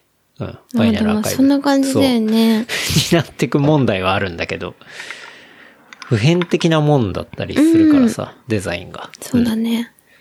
だからそれはすごい、うん、好きで買ってきたりはしてるかな。で、あと最近すごい服に対して思うのが、なんて言うんだろうな、まあ、家で仕事をしてる、していて、外で誰かに会う機会っていうのが、だいぶ限られてる。うん普段だったら、普段っていうか、ね、前だったら出社してっていうのがあったからさ、デイリーのもんって、まあ服ね、いっぱい着たりするからさ、そういうところで、まあ必要に迫られていろいろ買ったりとか、まあしてるってのがあったんだけど、まあ行くタイミングが限られて、外でそういうちょっといいものを着るみたいなタイミングがあんまりなくなってるから、うん。まあよりいいものが欲しいなみたいな。あ、本当っていうことは思うようにはなったかな。なんか逆に、なんて言うんだろうな。適当なものはあんまり買わなくなったっていうか。確かに、んそっか。なんかせっかく買うんだったら、ちょっといいもの、いい服うん。を欲しいなっていうのは。もともと好きではあるんだけど、うん、なんかそういう感じに、うん。だいぶマインドはなってきたかなっていうのはあるかな。うん。っていうんで、まあそのブランドは好きかな。うん。うん、うん。っていうのはあるけど、マミはどマミは、昔に、めちゃくちゃブランドとか服を買いすぎて、ううん。最終24くらいから、アメアパ一色だったのね。基本的に。うん。タイとかメンズラ、メンズのものを、上はオーバーサイズで、下はサイクルショーツみたいな。サイクリングショーツのタイトなものか、うん。上がタイトで、下がワイドパンツかっていうのももうずっとうん。だったんだけど、うん。だから今もそれずっとかな。うん。あんま変わってないっていう。ずでもそれがブランドアメリカンパレはなくなったので、そうね。その日本撤退してしまって2年ぐらいか。うん。しまったので、そう、そこは別にブランド問わず、うん。なんかね、そのスタイルの、あれは変わらない。うん。基本的にタイトなもので体型以上する。はいはい。だけど、どっちかね、うん上か下か。だけど、どっちかで楽うんっていうのが、いいかなっていうのだけ。うん。かな、そんなに、大、気に、ブランドとかじゃ、もういいかなって感じだけど。なるほどね。そうそう。ん基本的にラリラックス、楽な格好ではい、はい。出るけど、肌の露出をすることで体型維持をしたいって気持ちはうん一生かな。一応女性でいる限りは。はい、はい。なるほど女。性でなんかまあ見てほしいみたいな意味も含めてね。うんうんギャルみたいな精神だけど。 そうそう。短めのパンツを履くとかさ。うん、うん。タイトな服を着る上だけでも。うんみたいなのは多分そうなのかなって感じ。うん。なるほどね。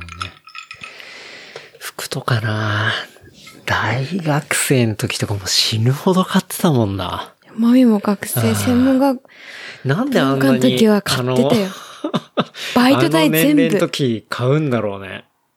うん。買ってたね。幼児もだし、んコムデギャルソンもだし、うん酒井もでしょ。酒井もちょっと後か。うん。めちゃくちゃ買ってたよ。なんであんな何十万もする服買ってた。 でも、マミたちの時は、うんそこに就職したいから買ってた。まあそうねこび売りマミでは、ねとかはあったけど、文化いたかでら、ね。も、そうじゃなければ意味ないじゃん。意味なくはないわ。で も、捨て、な、なんでなんだろうね。うん。ななんだろう、高いのにね俺も学生の時は周りに同じく好きあ、な人がい友た。達とかいっぱいいたし、うん。でもさ、それ着たところでじゃん。 聞いたところでなんだけど、でもやっぱ、着たいのかな。服ってね、着るとこう気分上がったりとかさ。まあうんそれもなかったかなまあ、完全に自己満なんだけどさ。うん。まあなかったわ、気分上がるとかは。 嘘。本当に気分上がるときはもうそ今ういでうもあるけど。きその時はなかったね。うんただそういう時のためとかだああったかな。結構じゃあ、マミの場合は必要に迫られてっていうか。とかだったけど、途中からもうやめて、うん。もう基本、リラもうほ、なんかそういうのをやめた。うん。かけすぎて意味ねえと思ったけどね。 個人は。的にはね。まあ、そんな感じかな。まあ、シューズとかはね、まあ、それは普段着じゃないけど、まあ、ロ海は魚ーさんドランニングだったらナイキ、私は魚さんトレイルはサロモンとか。私は魚さん。ん 魚さん。マミヤ魚ささんん。そうね。でも、あの、なんだろう、コロナ禍になってからじゃないけど、うん思うのは、その、ケンは、ちゃんとした時はそういうの場合になるとか着るけど、うん。パタゴニアとかは普段もだし、なんか、ああ、そう併ね。用して着るよね。うん。っていうのは、何を着ようって時に多分選びやすいというか、きうん機能性もいいし、うっん。ていうので結構着てるよね。っていうのは思った。あ、パタゴニアを、うん。ああ、それはあるね。旅行先もだし、うん。なんだろう、普通に出かける時も、うん。なんだろう。普通に別にファッション的には別に悪くない感じじゃん。そうねいいじゃん。っうん。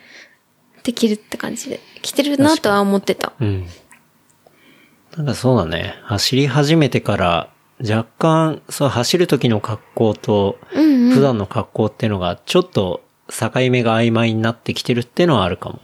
いいと思うけどね。うん。だって、走る方が大半なんだもん今の生活は。そうね。確かに。っていうのはあったりね。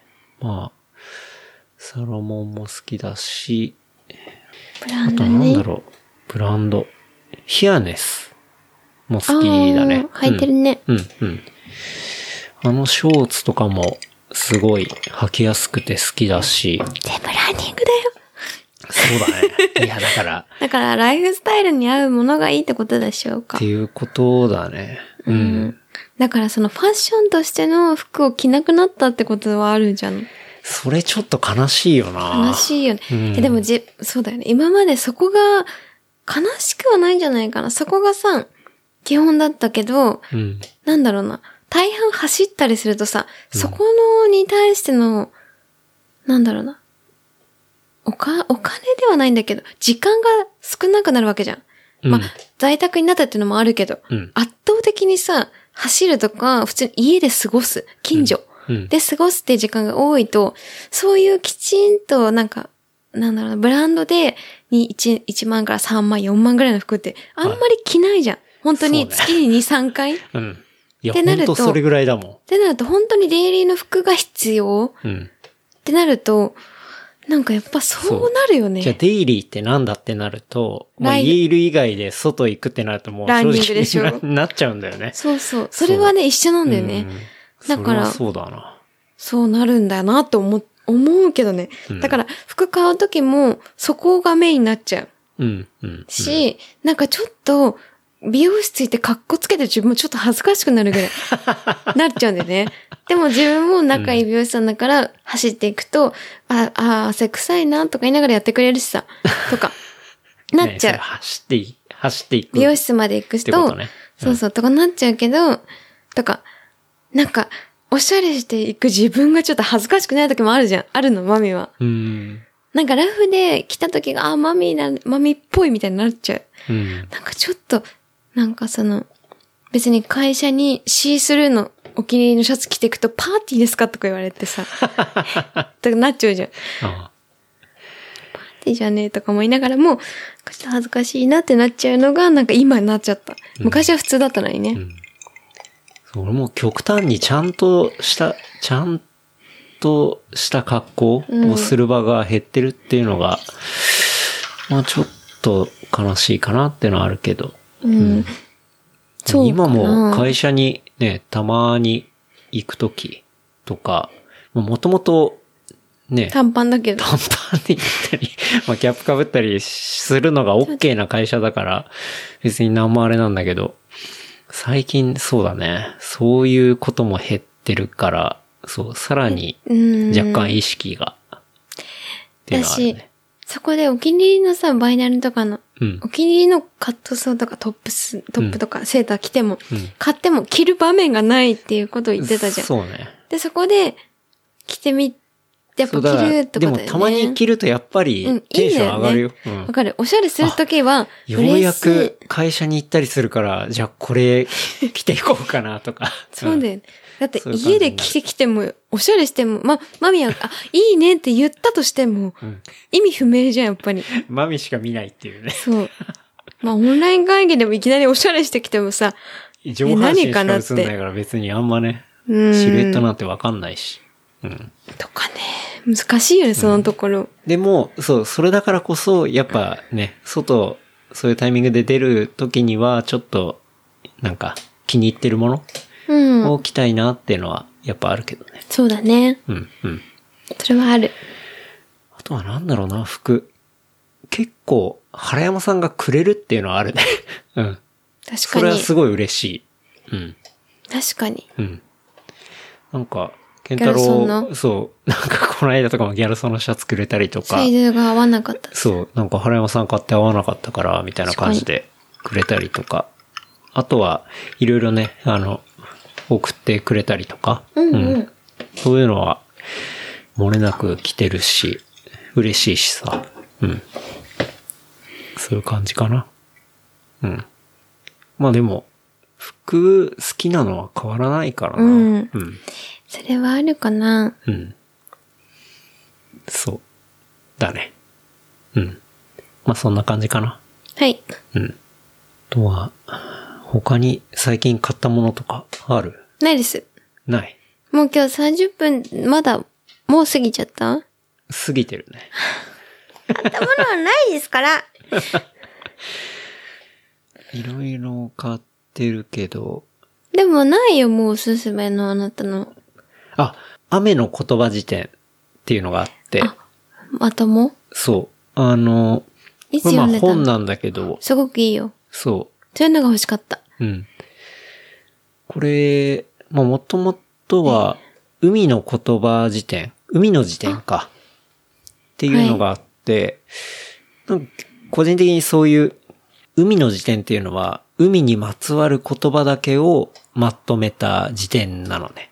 あ、はい。っていうロのマンもチスト。、そうそう、買ってたしあまり普段遊、べでない、最近買ったのは、雨にまつわる言葉っていうのをまとめたうん本があって、あれはね、すごいいいね。何がいいのなんていうか、例えば、うん、マヤ嫌い英だ。語、英語で言ったらさ、海って、まあ、シーだとか、オーシャンとかさ、まあ結構限られてるっていううんうかん、なんだけど、例えば波とかもさ、ウェウェーーブブなわけじゃん。なんだけど、こう日本語って、その波一つにとっても、うんめちゃくちゃいろんな言葉があるのね。うん。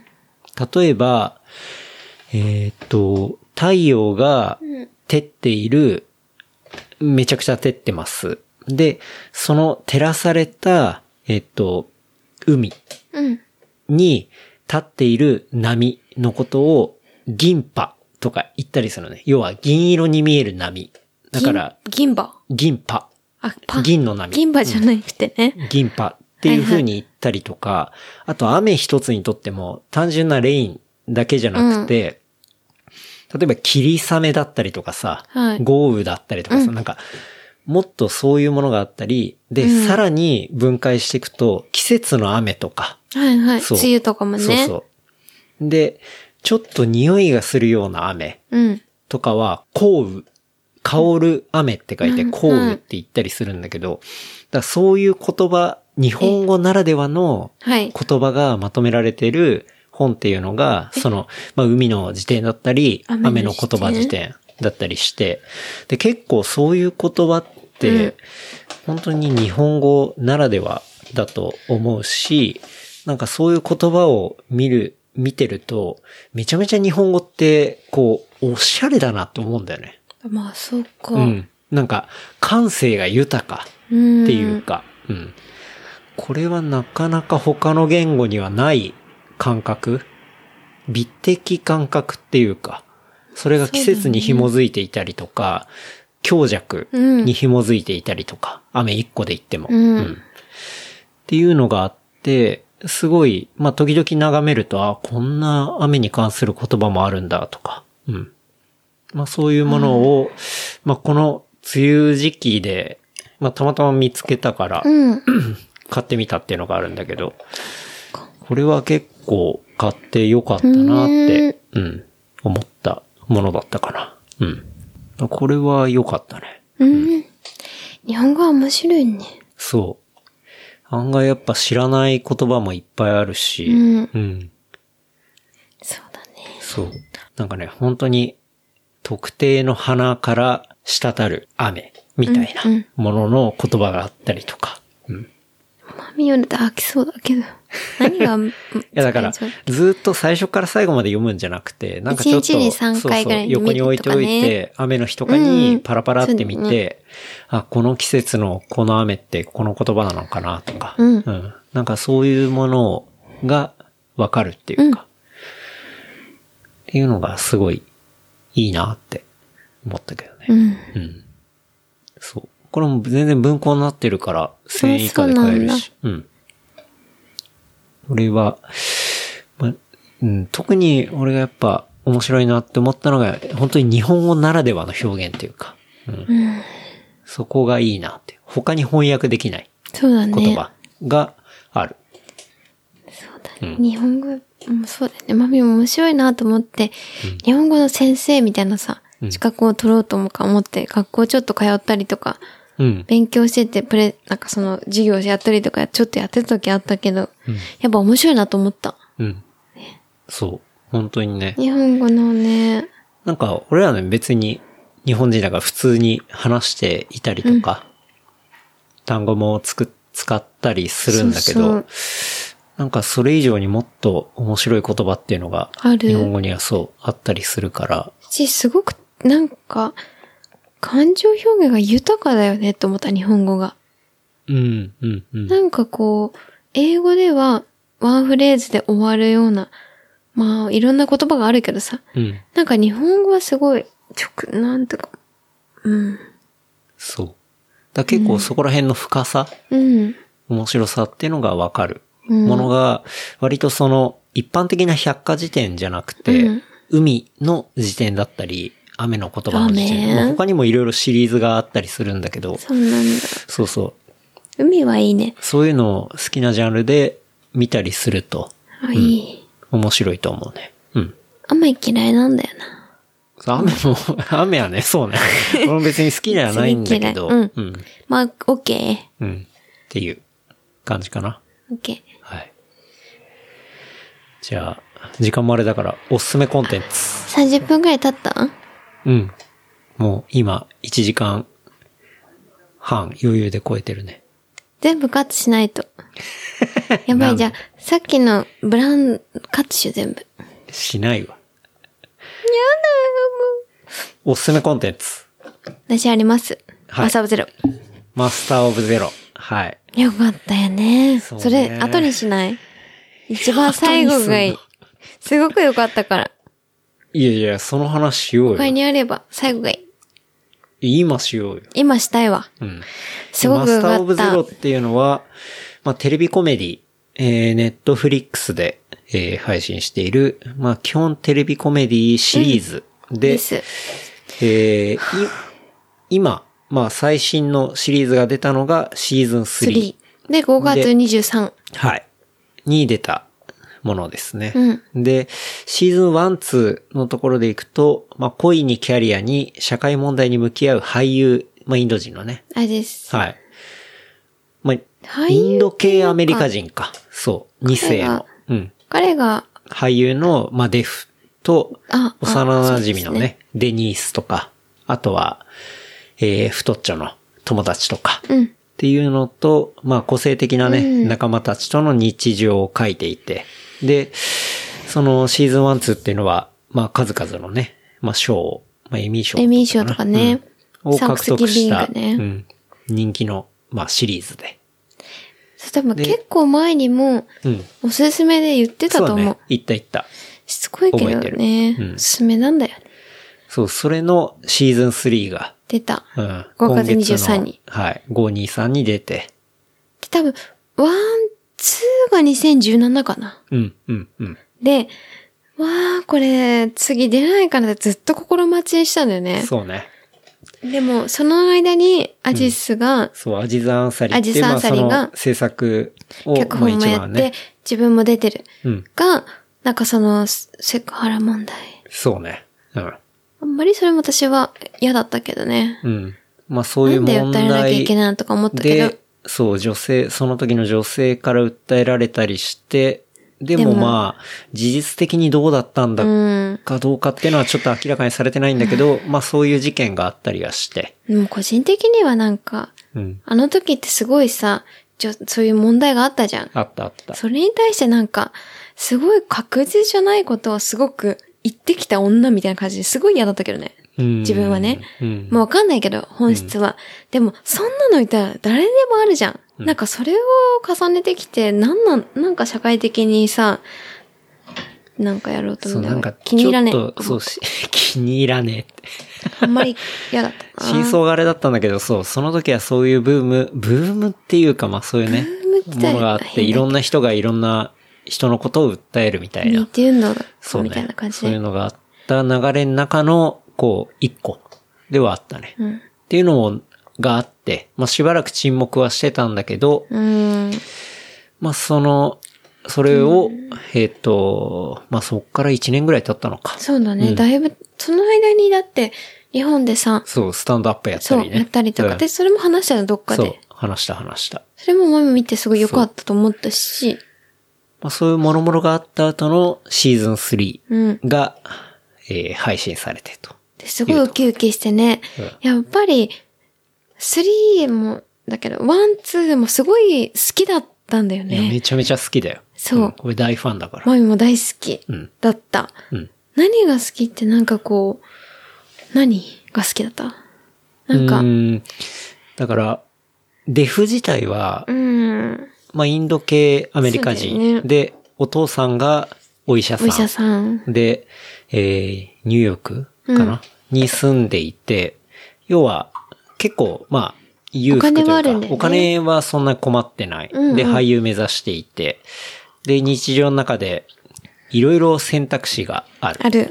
彼女にしても、うんこうじゃあタコス1個食べるにしても、美味しいところがいっぱいある。じゃあレビューがどうでっていう、その、なんか、そうだよね何を選んだらいいのかってあいんう。まり決められない人なんだよねそうわからないところ。もう全部いいから。うん選択肢が多すぎる悩みみたいな。うん。選択肢の多さって基本的に豊かさではあると思うんだけど、そこの悩みっていうのをうまく社会問題と掛け合わせて、そう面白おかしく、こう、1エピソードを、しかもものすごいおしゃれなトーンうでんまとめてる。で、基本会話劇うん。の、まあ、ドラマで。まあ、その雰囲気とか、そういうものが俺はすごい好きで。そうだよね。マミも好きなんだけど、あとは、だいたい30歳ぐらいだったじゃん、デフが。うんで、マミも30歳ぐらい。で、なんか決められないうん。何にしても。うん。仕事にしても恋愛にしても、うん。なんかいろいろ決められないっていうのがすごいリアルだったの。私もそうだったし、うんなんかこう、そういうところが、すごいこう、深刻ではない感じで、そうまあ、すごい軽妙にそう、ね。ゲームに出てたし、で、なんかこう、シーズン1が終わって、2に行くのに、いきなりさ、うんフランスに、フランスかなヨーロッパに、イタリアか。パスタの行って、修行パスタに修行しに行くってなったじゃん。うんとかも、なんかこう、あ、ちょっとありがちじゃん。だって、はいいはいはいきなりなんか終わったからやる、やりたいんだけど、でもうまくいくわけではないじゃん。うん。とか、なんかそういうのも含めて、めちゃくちゃ、よかった共感できたってことだ共ね感もできるんだけど、っていうところがあったよね。うん、うん、うん。そとか、がやっぱり面白い。でも前も話したのかな、こういうう。話そうを。ね。うん。っていうのの、まあ、シーズン3が出て、で、シーズン3っていうのは、今までの主人公、デフ、デフは、まあ、デフ役を演じる。るアジザ・アンサリうん。がメインではなくて、まあ、その幼馴染みのデニースってデニーいう。シュ。だからリナー、なんとか。えっと、元の方はリナー、ウィルスンだ。そうね。だったかリナなんとかだったんだよねなかなちょっと名前、あれだけど、そう。デニースに、まあ、焦点当てた物語で、で、そのデニースっていうのは、まあ、ワンツーでもそうだったけど、要は、女性で、えっと、まあ、レズビアン LGBT、うんそう、レズビアンのの人だっ黒人女性っていうう、んっ。ていう、まあ、そういう立場の、まあ、友達、デフの友達なんだけど、そのデニースを、に、まあ、焦点を当てた物語っていうのがシーズン2、3。 3。うんだけど、レニース自体はサンクス、シーズン2かな、うんサンクスギギビングギビングうのん脚本も一緒にやってたりするんだよね。そうそうそうそううんもちろん制作側にも関わっていて。だからそそれれでエミがすごいー賞を取ったんだ。そうで、それがすごいやっぱり、なんだうんろうあな。れめちゃくちゃ良かったもんね。よかった、うんそれっていうのは、なんかずっとデフの物語を描いてたんだけど、うん、うん。その、デニースが、その LGBT とかで、やっぱ女性が好きっていうことで、その家族にやっぱそれを言えなかったのを、んその恋人を連れてきてとか、はいはいっていう話が絡んできて、んなんかその過程がすごくやっぱいい話だったんだよそうね。ね。うん。っていうのもあるし、その、その、デニーズ役のリナ、うん。出てこないけど、リナさんが、もともとそうなんだって。あか、はいはいはい。で、うんそれで、自分の実体験のことをしたのもあるし、なんかこう、脚本家もやって、うん、うん。関わってるっていうか。で、今回のシーズン3にも脚本家として関わってる。そうねとか、うんなんかその、なんていうかな。そうそう。なんかすごいリアルじゃないけどさ。うん。うん。だから基本的にそのシーズン3の舞台っていうのは2の後、そうだね。しばらく経った後の話で、デニース自体は、こう、まあ、一旦作家として、うん売れて、まあそういう存在になっていて、うんで、デフも出てくるんだけど、デフがちょい役、 ちょっとね、うん。なあんんまか、りうまくいってそう、あんまうまくいってなないいみた感じいな。だよね。まあそういう状況で、で、そこから話が展開していくみたいなね。うん、やばいや、めちゃくちゃ良かったな。そうね。 3。うん。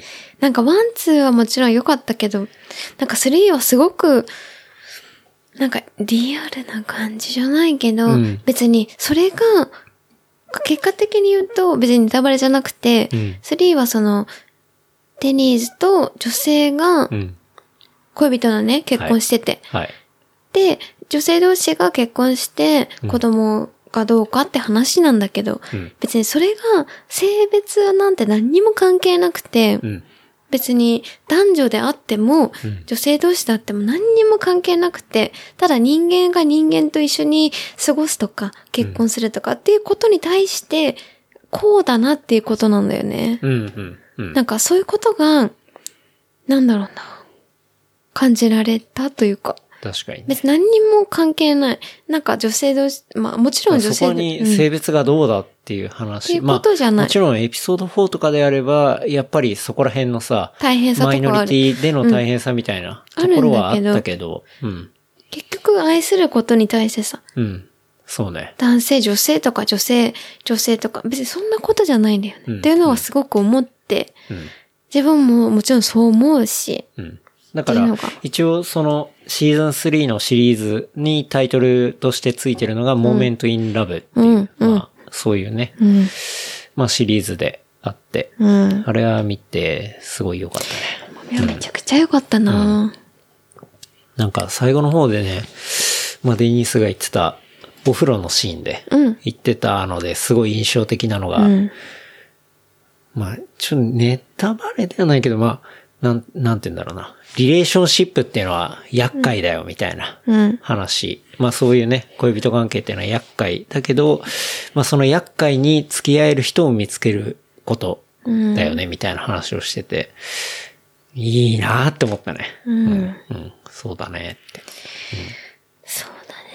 でもそれが結婚とか絡んでくるといろいろ難しいよね。そう。だから、いろんな複雑なことが絡んでくるんだけど、まあそこを、結構長回しだったりもしたよね。やっぱ会話で、うん。こう、うん。え、したし、その、水準3がいいと思ったのは、尺、うんなんかさ、すごい、囚われ、日本も海外のドラマもん、だいたい50何分とか、60そう分ねうんで囚われてたりするけど、それって別に決められてはないじゃん。そうね。まあもともと言ったらね、うんじゃあ週1回のテレビドラマで言ったら、その枠があるから、で、コマーシャルもある。で、じゃあコマーシャルを抜いた、えっ、と、45分ぐらいで1話作りましょうっていうのは、広告があったあ、そうなの時代の、要は尺の長あ、さそうななわんけだ。じゃん。それわかんなかった。うん。で、今、ストリーミングのドラマってう、ん別に広告が入るわけでもないし、あの、サブスクしてる人が見るものだから、1話あたりの尺って別決められにてないんだ。決められてないわけじゃん。でもどうでもいいわけだよ。大体はそうじゃん。そう、大体その見てて時間になってるんだよね。だけど、そのシーズン3に関しては、うん。一、なんか、普通に50分とかもあればう、ん。 20分とかね。そうね。なんかそういうのがあっそういうのもあってた。うんでもそれがめちゃくちゃいいと思ったのは、うんなんかその、ドラマ、なんかその物語に対してさ、別に、その尺って別に関係ないんだよね。関係ないよ。でもう、今の時代関係ないと思ったね、関係ないし、さらにあ、この物語を見たいんだったらもっと長い方がいい。うん短いんだったら短い方がいいで済んでるうん。うん、うん。のがすごくまとまってたのが、めちゃくちゃ良かったし、そうね。だから物語の尺って別うにんどこにはめなきゃいけないって作るものじゃなくて、うんじゃあその回で言いたいことは何なんだってのが一番大事じゃん。じゃあそのために、じゃあどれぐらいの時間を使ったらいいんだっていうふうに考えられるべきだったんだけど、今まではそういうさなかなかねテレビのフォーマットがあったから、うんあの、均一化されてたんだけど、それが今の時代結構変わってきてるってのはある確かよね。にだからそれは他のドラマでもそうだだから、うんマスターオブゼロのシーズン3はかなりそういう差があったりはしたけど、例えばマーベルのドラマであっても、あー1話あたりそうだね50分のものがあったり、1時間ちょっとオーバーするものがあったり、確かに。そこはまちまちになってるわけじゃん。うんでもそれがいいよね。そう、だめちかゃくちゃ。ら本来そうあるべきうんだと思うんだでよもね。固定概念でそうじゃなかったんだよね。うん、うん、うん。そうだそう。から、それもあるし、普通にその内容的にも、めちゃくちゃ、なんて言うんだろうな、良かったなって思った。そうね。うん。まだマスターオブゼロ。まあ、そうだね現代で言ったそもらマスターオブノンだけど。うん、そう、1、2見てない人はまず見てほしいし、うん別に3だけ見てもいいと思うんだよな。あーでもね、やっぱワンツそうーだ見た方が見た方がいいけど。圧倒的に背景がわかるから。いいけど、でも、そうだね、見てから3見ると、なんかこあまあ、雰囲気は完全に違うからう、うね。ん、うん。違うし、なんか、女、女性的なもの、問題ではないんだけどさ、うん。やっぱりこう、不妊治療の話も出てくるし、はいはいはいなんかこう、女性がとかなんかこう、出てくると、めちゃくちゃ、なんか、まみ的にはすごい感じるものはあったね。うんうんめちゃめちゃ、うんうんうんなるほどね。そう。多分、もう、マスターオブゼロは次はないと思うよね。うん。なんだかから、多分、ワン、ツーでマックス行って、で、今回のシーズン3が、こう、エピローグ的なそうだ5話ね。があって、多分完結したのかなっていう。うん。なんか、そうだよねう。ん。うん。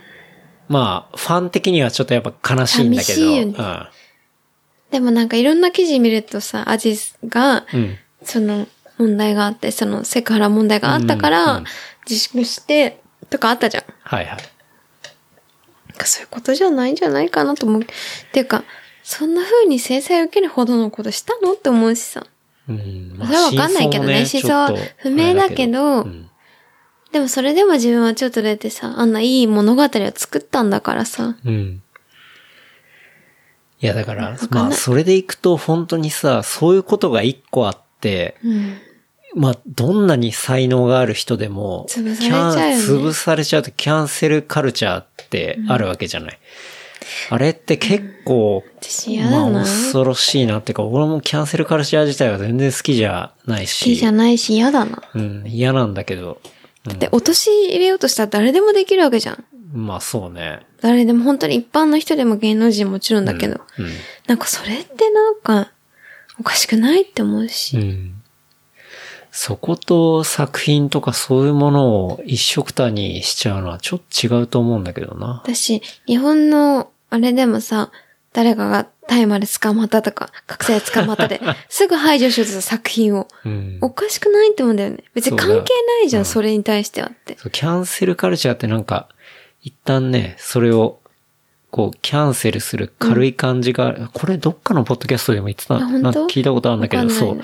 なんかキャンセルするっていう、なんか日本人がキャンセルキャカルチャーって聞くと、軽い感じに聞こえるかもしれないけど、もっと重いもので、うん。もう、完全にないものにされるんだね。排除されるっていうか。え、でそもうキャそうンセルカルチじャゃーをない日本語にするときにはもう、排除。もう、ないものにする。存在を消すっていうか、うんそういうことになってるっていうのが、うん、なんか違うんじゃないのかなとでかも思う。日本はありがちだよね、特に芸能人とかは。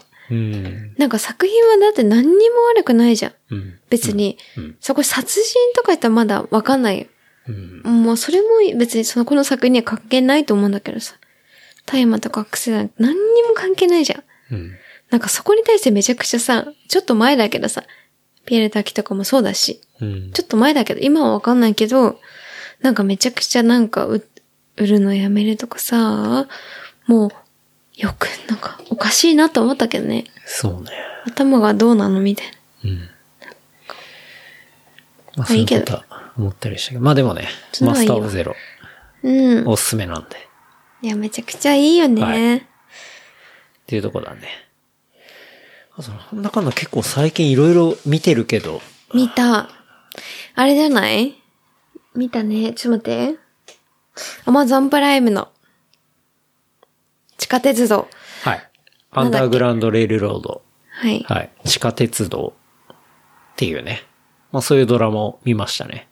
見た。どうだったまあ、これっていうのは、えっ、と、ムーンライトのバリー・ジェンキンス、まあ監督のドラマ。で、えっ、と、原作はピューリッツァー賞受賞の、うんね。えーコルソン・ホワイトヘッドが書いた、えー地下鉄道、まあ、原作っていうことだね。で、そう。制作は、えっ、と、ブラピの、まあ、プラン B。プラン B。うん。なんかもう、 万全の夫人っていうか、うん、まあ、そういうね、作戦、あそういう制作制作作品。で、まあ、テーマ的には南北戦争以前の南部で、えー主人公のコーラ・ランドルうん。が、えー自由を求めて、まあ、必死に努力する絵型、あの、姿を、まあ、描くドラマ。うん。で、えっと、その地下鉄道っていうのは、まあその当時の南部からまあ北部に逃げる、こう、まあ黒人の、えー、まあ奴隷の人たちがまあ使ったルートっていうのを、まあ歴史的に、その地下鉄道っていう、要は隠語だよね。うんそういうもので、まあ言っていたところであるんだけど、まあこの物語だと、まあちょっと SF が入ってるから、そうだね。実際に、あの、地下に鉄道が通っていて、そう。っていう、まあ、そこの鉄道に乗って、あの、主人公のコーラが、こう、いろいろ、北に向かって旅をしていくっていう。うん。まあ、そこの、えー駅、いろんな駅、場所で、うんうんえーなんて言うんだろうな、起こる、うん。こう、ドラマを描いたものっていう感じかな。物語的には、まあ SF も入ってるから、ちょっとフィクションも入ってて、うん。本当に地下鉄の、地下鉄電車がそう、電車に乗るんだ汽よ、車ね。ポッポーがうんあるのよね。だからそこに逃げる。うん。本当にこう農家で、本当にこう辛い生活、はい本当に辛い生活を送ってる人が、もう本当にもう無理だっていう判断を下して、うん。そこに逃げる。で、そこで逃げた先も大変みたいなそう。の繰り返し。なんか一見いいような街にようやくたどり着いてうん。生活し始めるんだけど、あ、ここもちょっとやばいってね。地獄なんだっていうのがこういろいろ分かってったりとか、まあするようなね、そう。ところだし。初めて、そそのうだね。いろんな町々に行くんだけど、その町で起こる、こう、ちょっとひどいことっていうか、うんまあ基本地獄巡りみたいな感じなんだけどえ、本当にそうだよね。の地獄みたいなことっていうのは、実際に歴史で起こってることをベースに書かベーれている。スにしてるうんうんだから、まあ、鉄道がその当時地下走ってるっていうのはフィクションなんだけど、要はその起こってること自体は事実なんだよね歴史を見るとノンフィクションみたいな、まあそういうドラマなんだよね。そう。でも、いろいろそういうものを見ていって、正直さ、もう参っ直ちゃう視できないぐらいさ、本当に、もう辛いことがいっぱい起きるわけじゃん。切る。でも、それは、その当時で本当に起きていたようなここととだから、目を背けてはいけないんだよねっていうのを想像するとさうん。だけど、もうやめたいと何回も思う。そうね。で見るの辛かったもんね。面白いかというと、なんか、ちょっと正直、きつくて面白くないと思うんだよね、途中。そうね。直面白くはないね。面白くないんだよね。あ、マジかって言って、っていうのも、もともと、えっと、町山さん、はいはい映は画い評論家のと、うんあと、シネ、私も好きなシネコトさんうん。うんうん。が途中までレビューを書いてたりしてて、うんそれをまず見て、聞いてから、うんネタバレなしでね、うん聞いてから、それに、を聞いて、うん。方がいいよね。そうね。うん。確かに前そうだ提ね。的前なところは。提分かってないと意味分かんないと思う。途中でやめちゃうと思う。うんうんうん。確かに。で、やめないでき、見てて、あー、何回もやめたいけど、おも面白いっていう感覚がちょっと変なんだけど。うん。そう。だからまあ、そういう前提を持ってみて、そうだね。で、まあまあそういう、後で調べるとね、こうのんエピソードっていうのは、どこの、あの、実際に起きたことをベースにされていてっていうところが分かったりとか、まあするっていうのが、その、なんて言うんだろう。主人公も最初、こう地下鉄に乗るときに他の人から言われたのは、まあ乗っていろんなね、うん。アメリカを知るみたいな。うん。うん。ところを言っていたから、まあ、実際にこのドラマで、そのアメリカのそういう部分っていうのを、まあ知ることもできるし、うんまあ、実際評価とかもすごい高いんだよね。え、のそう、ん。アメリカのそういう奴隷を、奴隷制を、まあ、テーマにした作品としての書き方としてはめちゃめちゃ新しいし、でもアマゾンだったら4とかね、めっちゃそうきつそかったじゃれん。日本人のレビューでしょ。そうう。んだからそこは、あれなんだよね。そ途う中でやめちゃうと思うんだよね、多分。うん。うん。だいそうね。そういう、元々の大前提っていうか、うんうんうんそういう歴史のものだったりっていうのを知らないと、そうね単純に難しいよねうん。エンタメ作品としてうん入ったら、それは無理だわって話無理無理。だから結構根気がいる、全部見るのうは。ん。まあ確かに。てかね、まあ、描写もきついからね。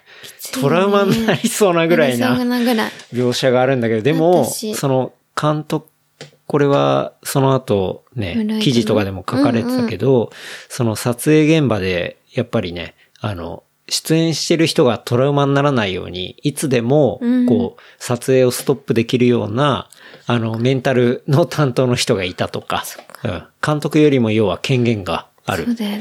人を設けていたりとか、まあそういうね、レベルの、あの、作品ではあったりして。でも、監督も言ってたのは、実際にそうやって大変なシーンっていうのは撮ったりしてるけど、歴史を見ると、もっとひどいことうんひどいことががあったりしたっていうところを、まあそういうところに思いを馳せて、まあ撮ったみたいな、うん、まあ、そういうエピソードあったりしてね。うん。あとはその、シネコタさんっていうのは YouTuber の人だけど、うんシネコタさんが言ってたの9話うんを見て、からでもういいみたいな。うん。まず9話を見て、から1話2話から始めてもいいぐらいのうんうん9話が、本当にベストオブ映画みたいな。うん。ドラマだけど、もう映画の中でね。そう1時間10分言ってたね。でも本当に良かったっていうのが、見て分かったよね。うんうん私じゃあ1話から見たけど、うん。それでもあの9話がめちゃくちゃ、でも1話から見てよかったなと思ったけどうね。ん。まあね。うん。あ、すごいなと思ったね。うん。なんで、まあお、すすめ。そうねお。すすめっていうかもう、うんでも途中やめたくなった、マミは。うん3回も。いや、結構なっきつたよねいから。 っていうのはあるけど。まあでも、なんて言うんだろうな。そういう背景とか。面白くはないけど、。し、知るまあでも、映像美はあるじゃん。めちゃくちゃいい映像は。いろいろ辛いところあるんだけど、やっぱりそのね、バリー・ジェンキンスならではの、あの逆光の使い方だったりだとか、絵の綺麗さ、うんみたいなところはもう100% 100%, いいあるから、そう。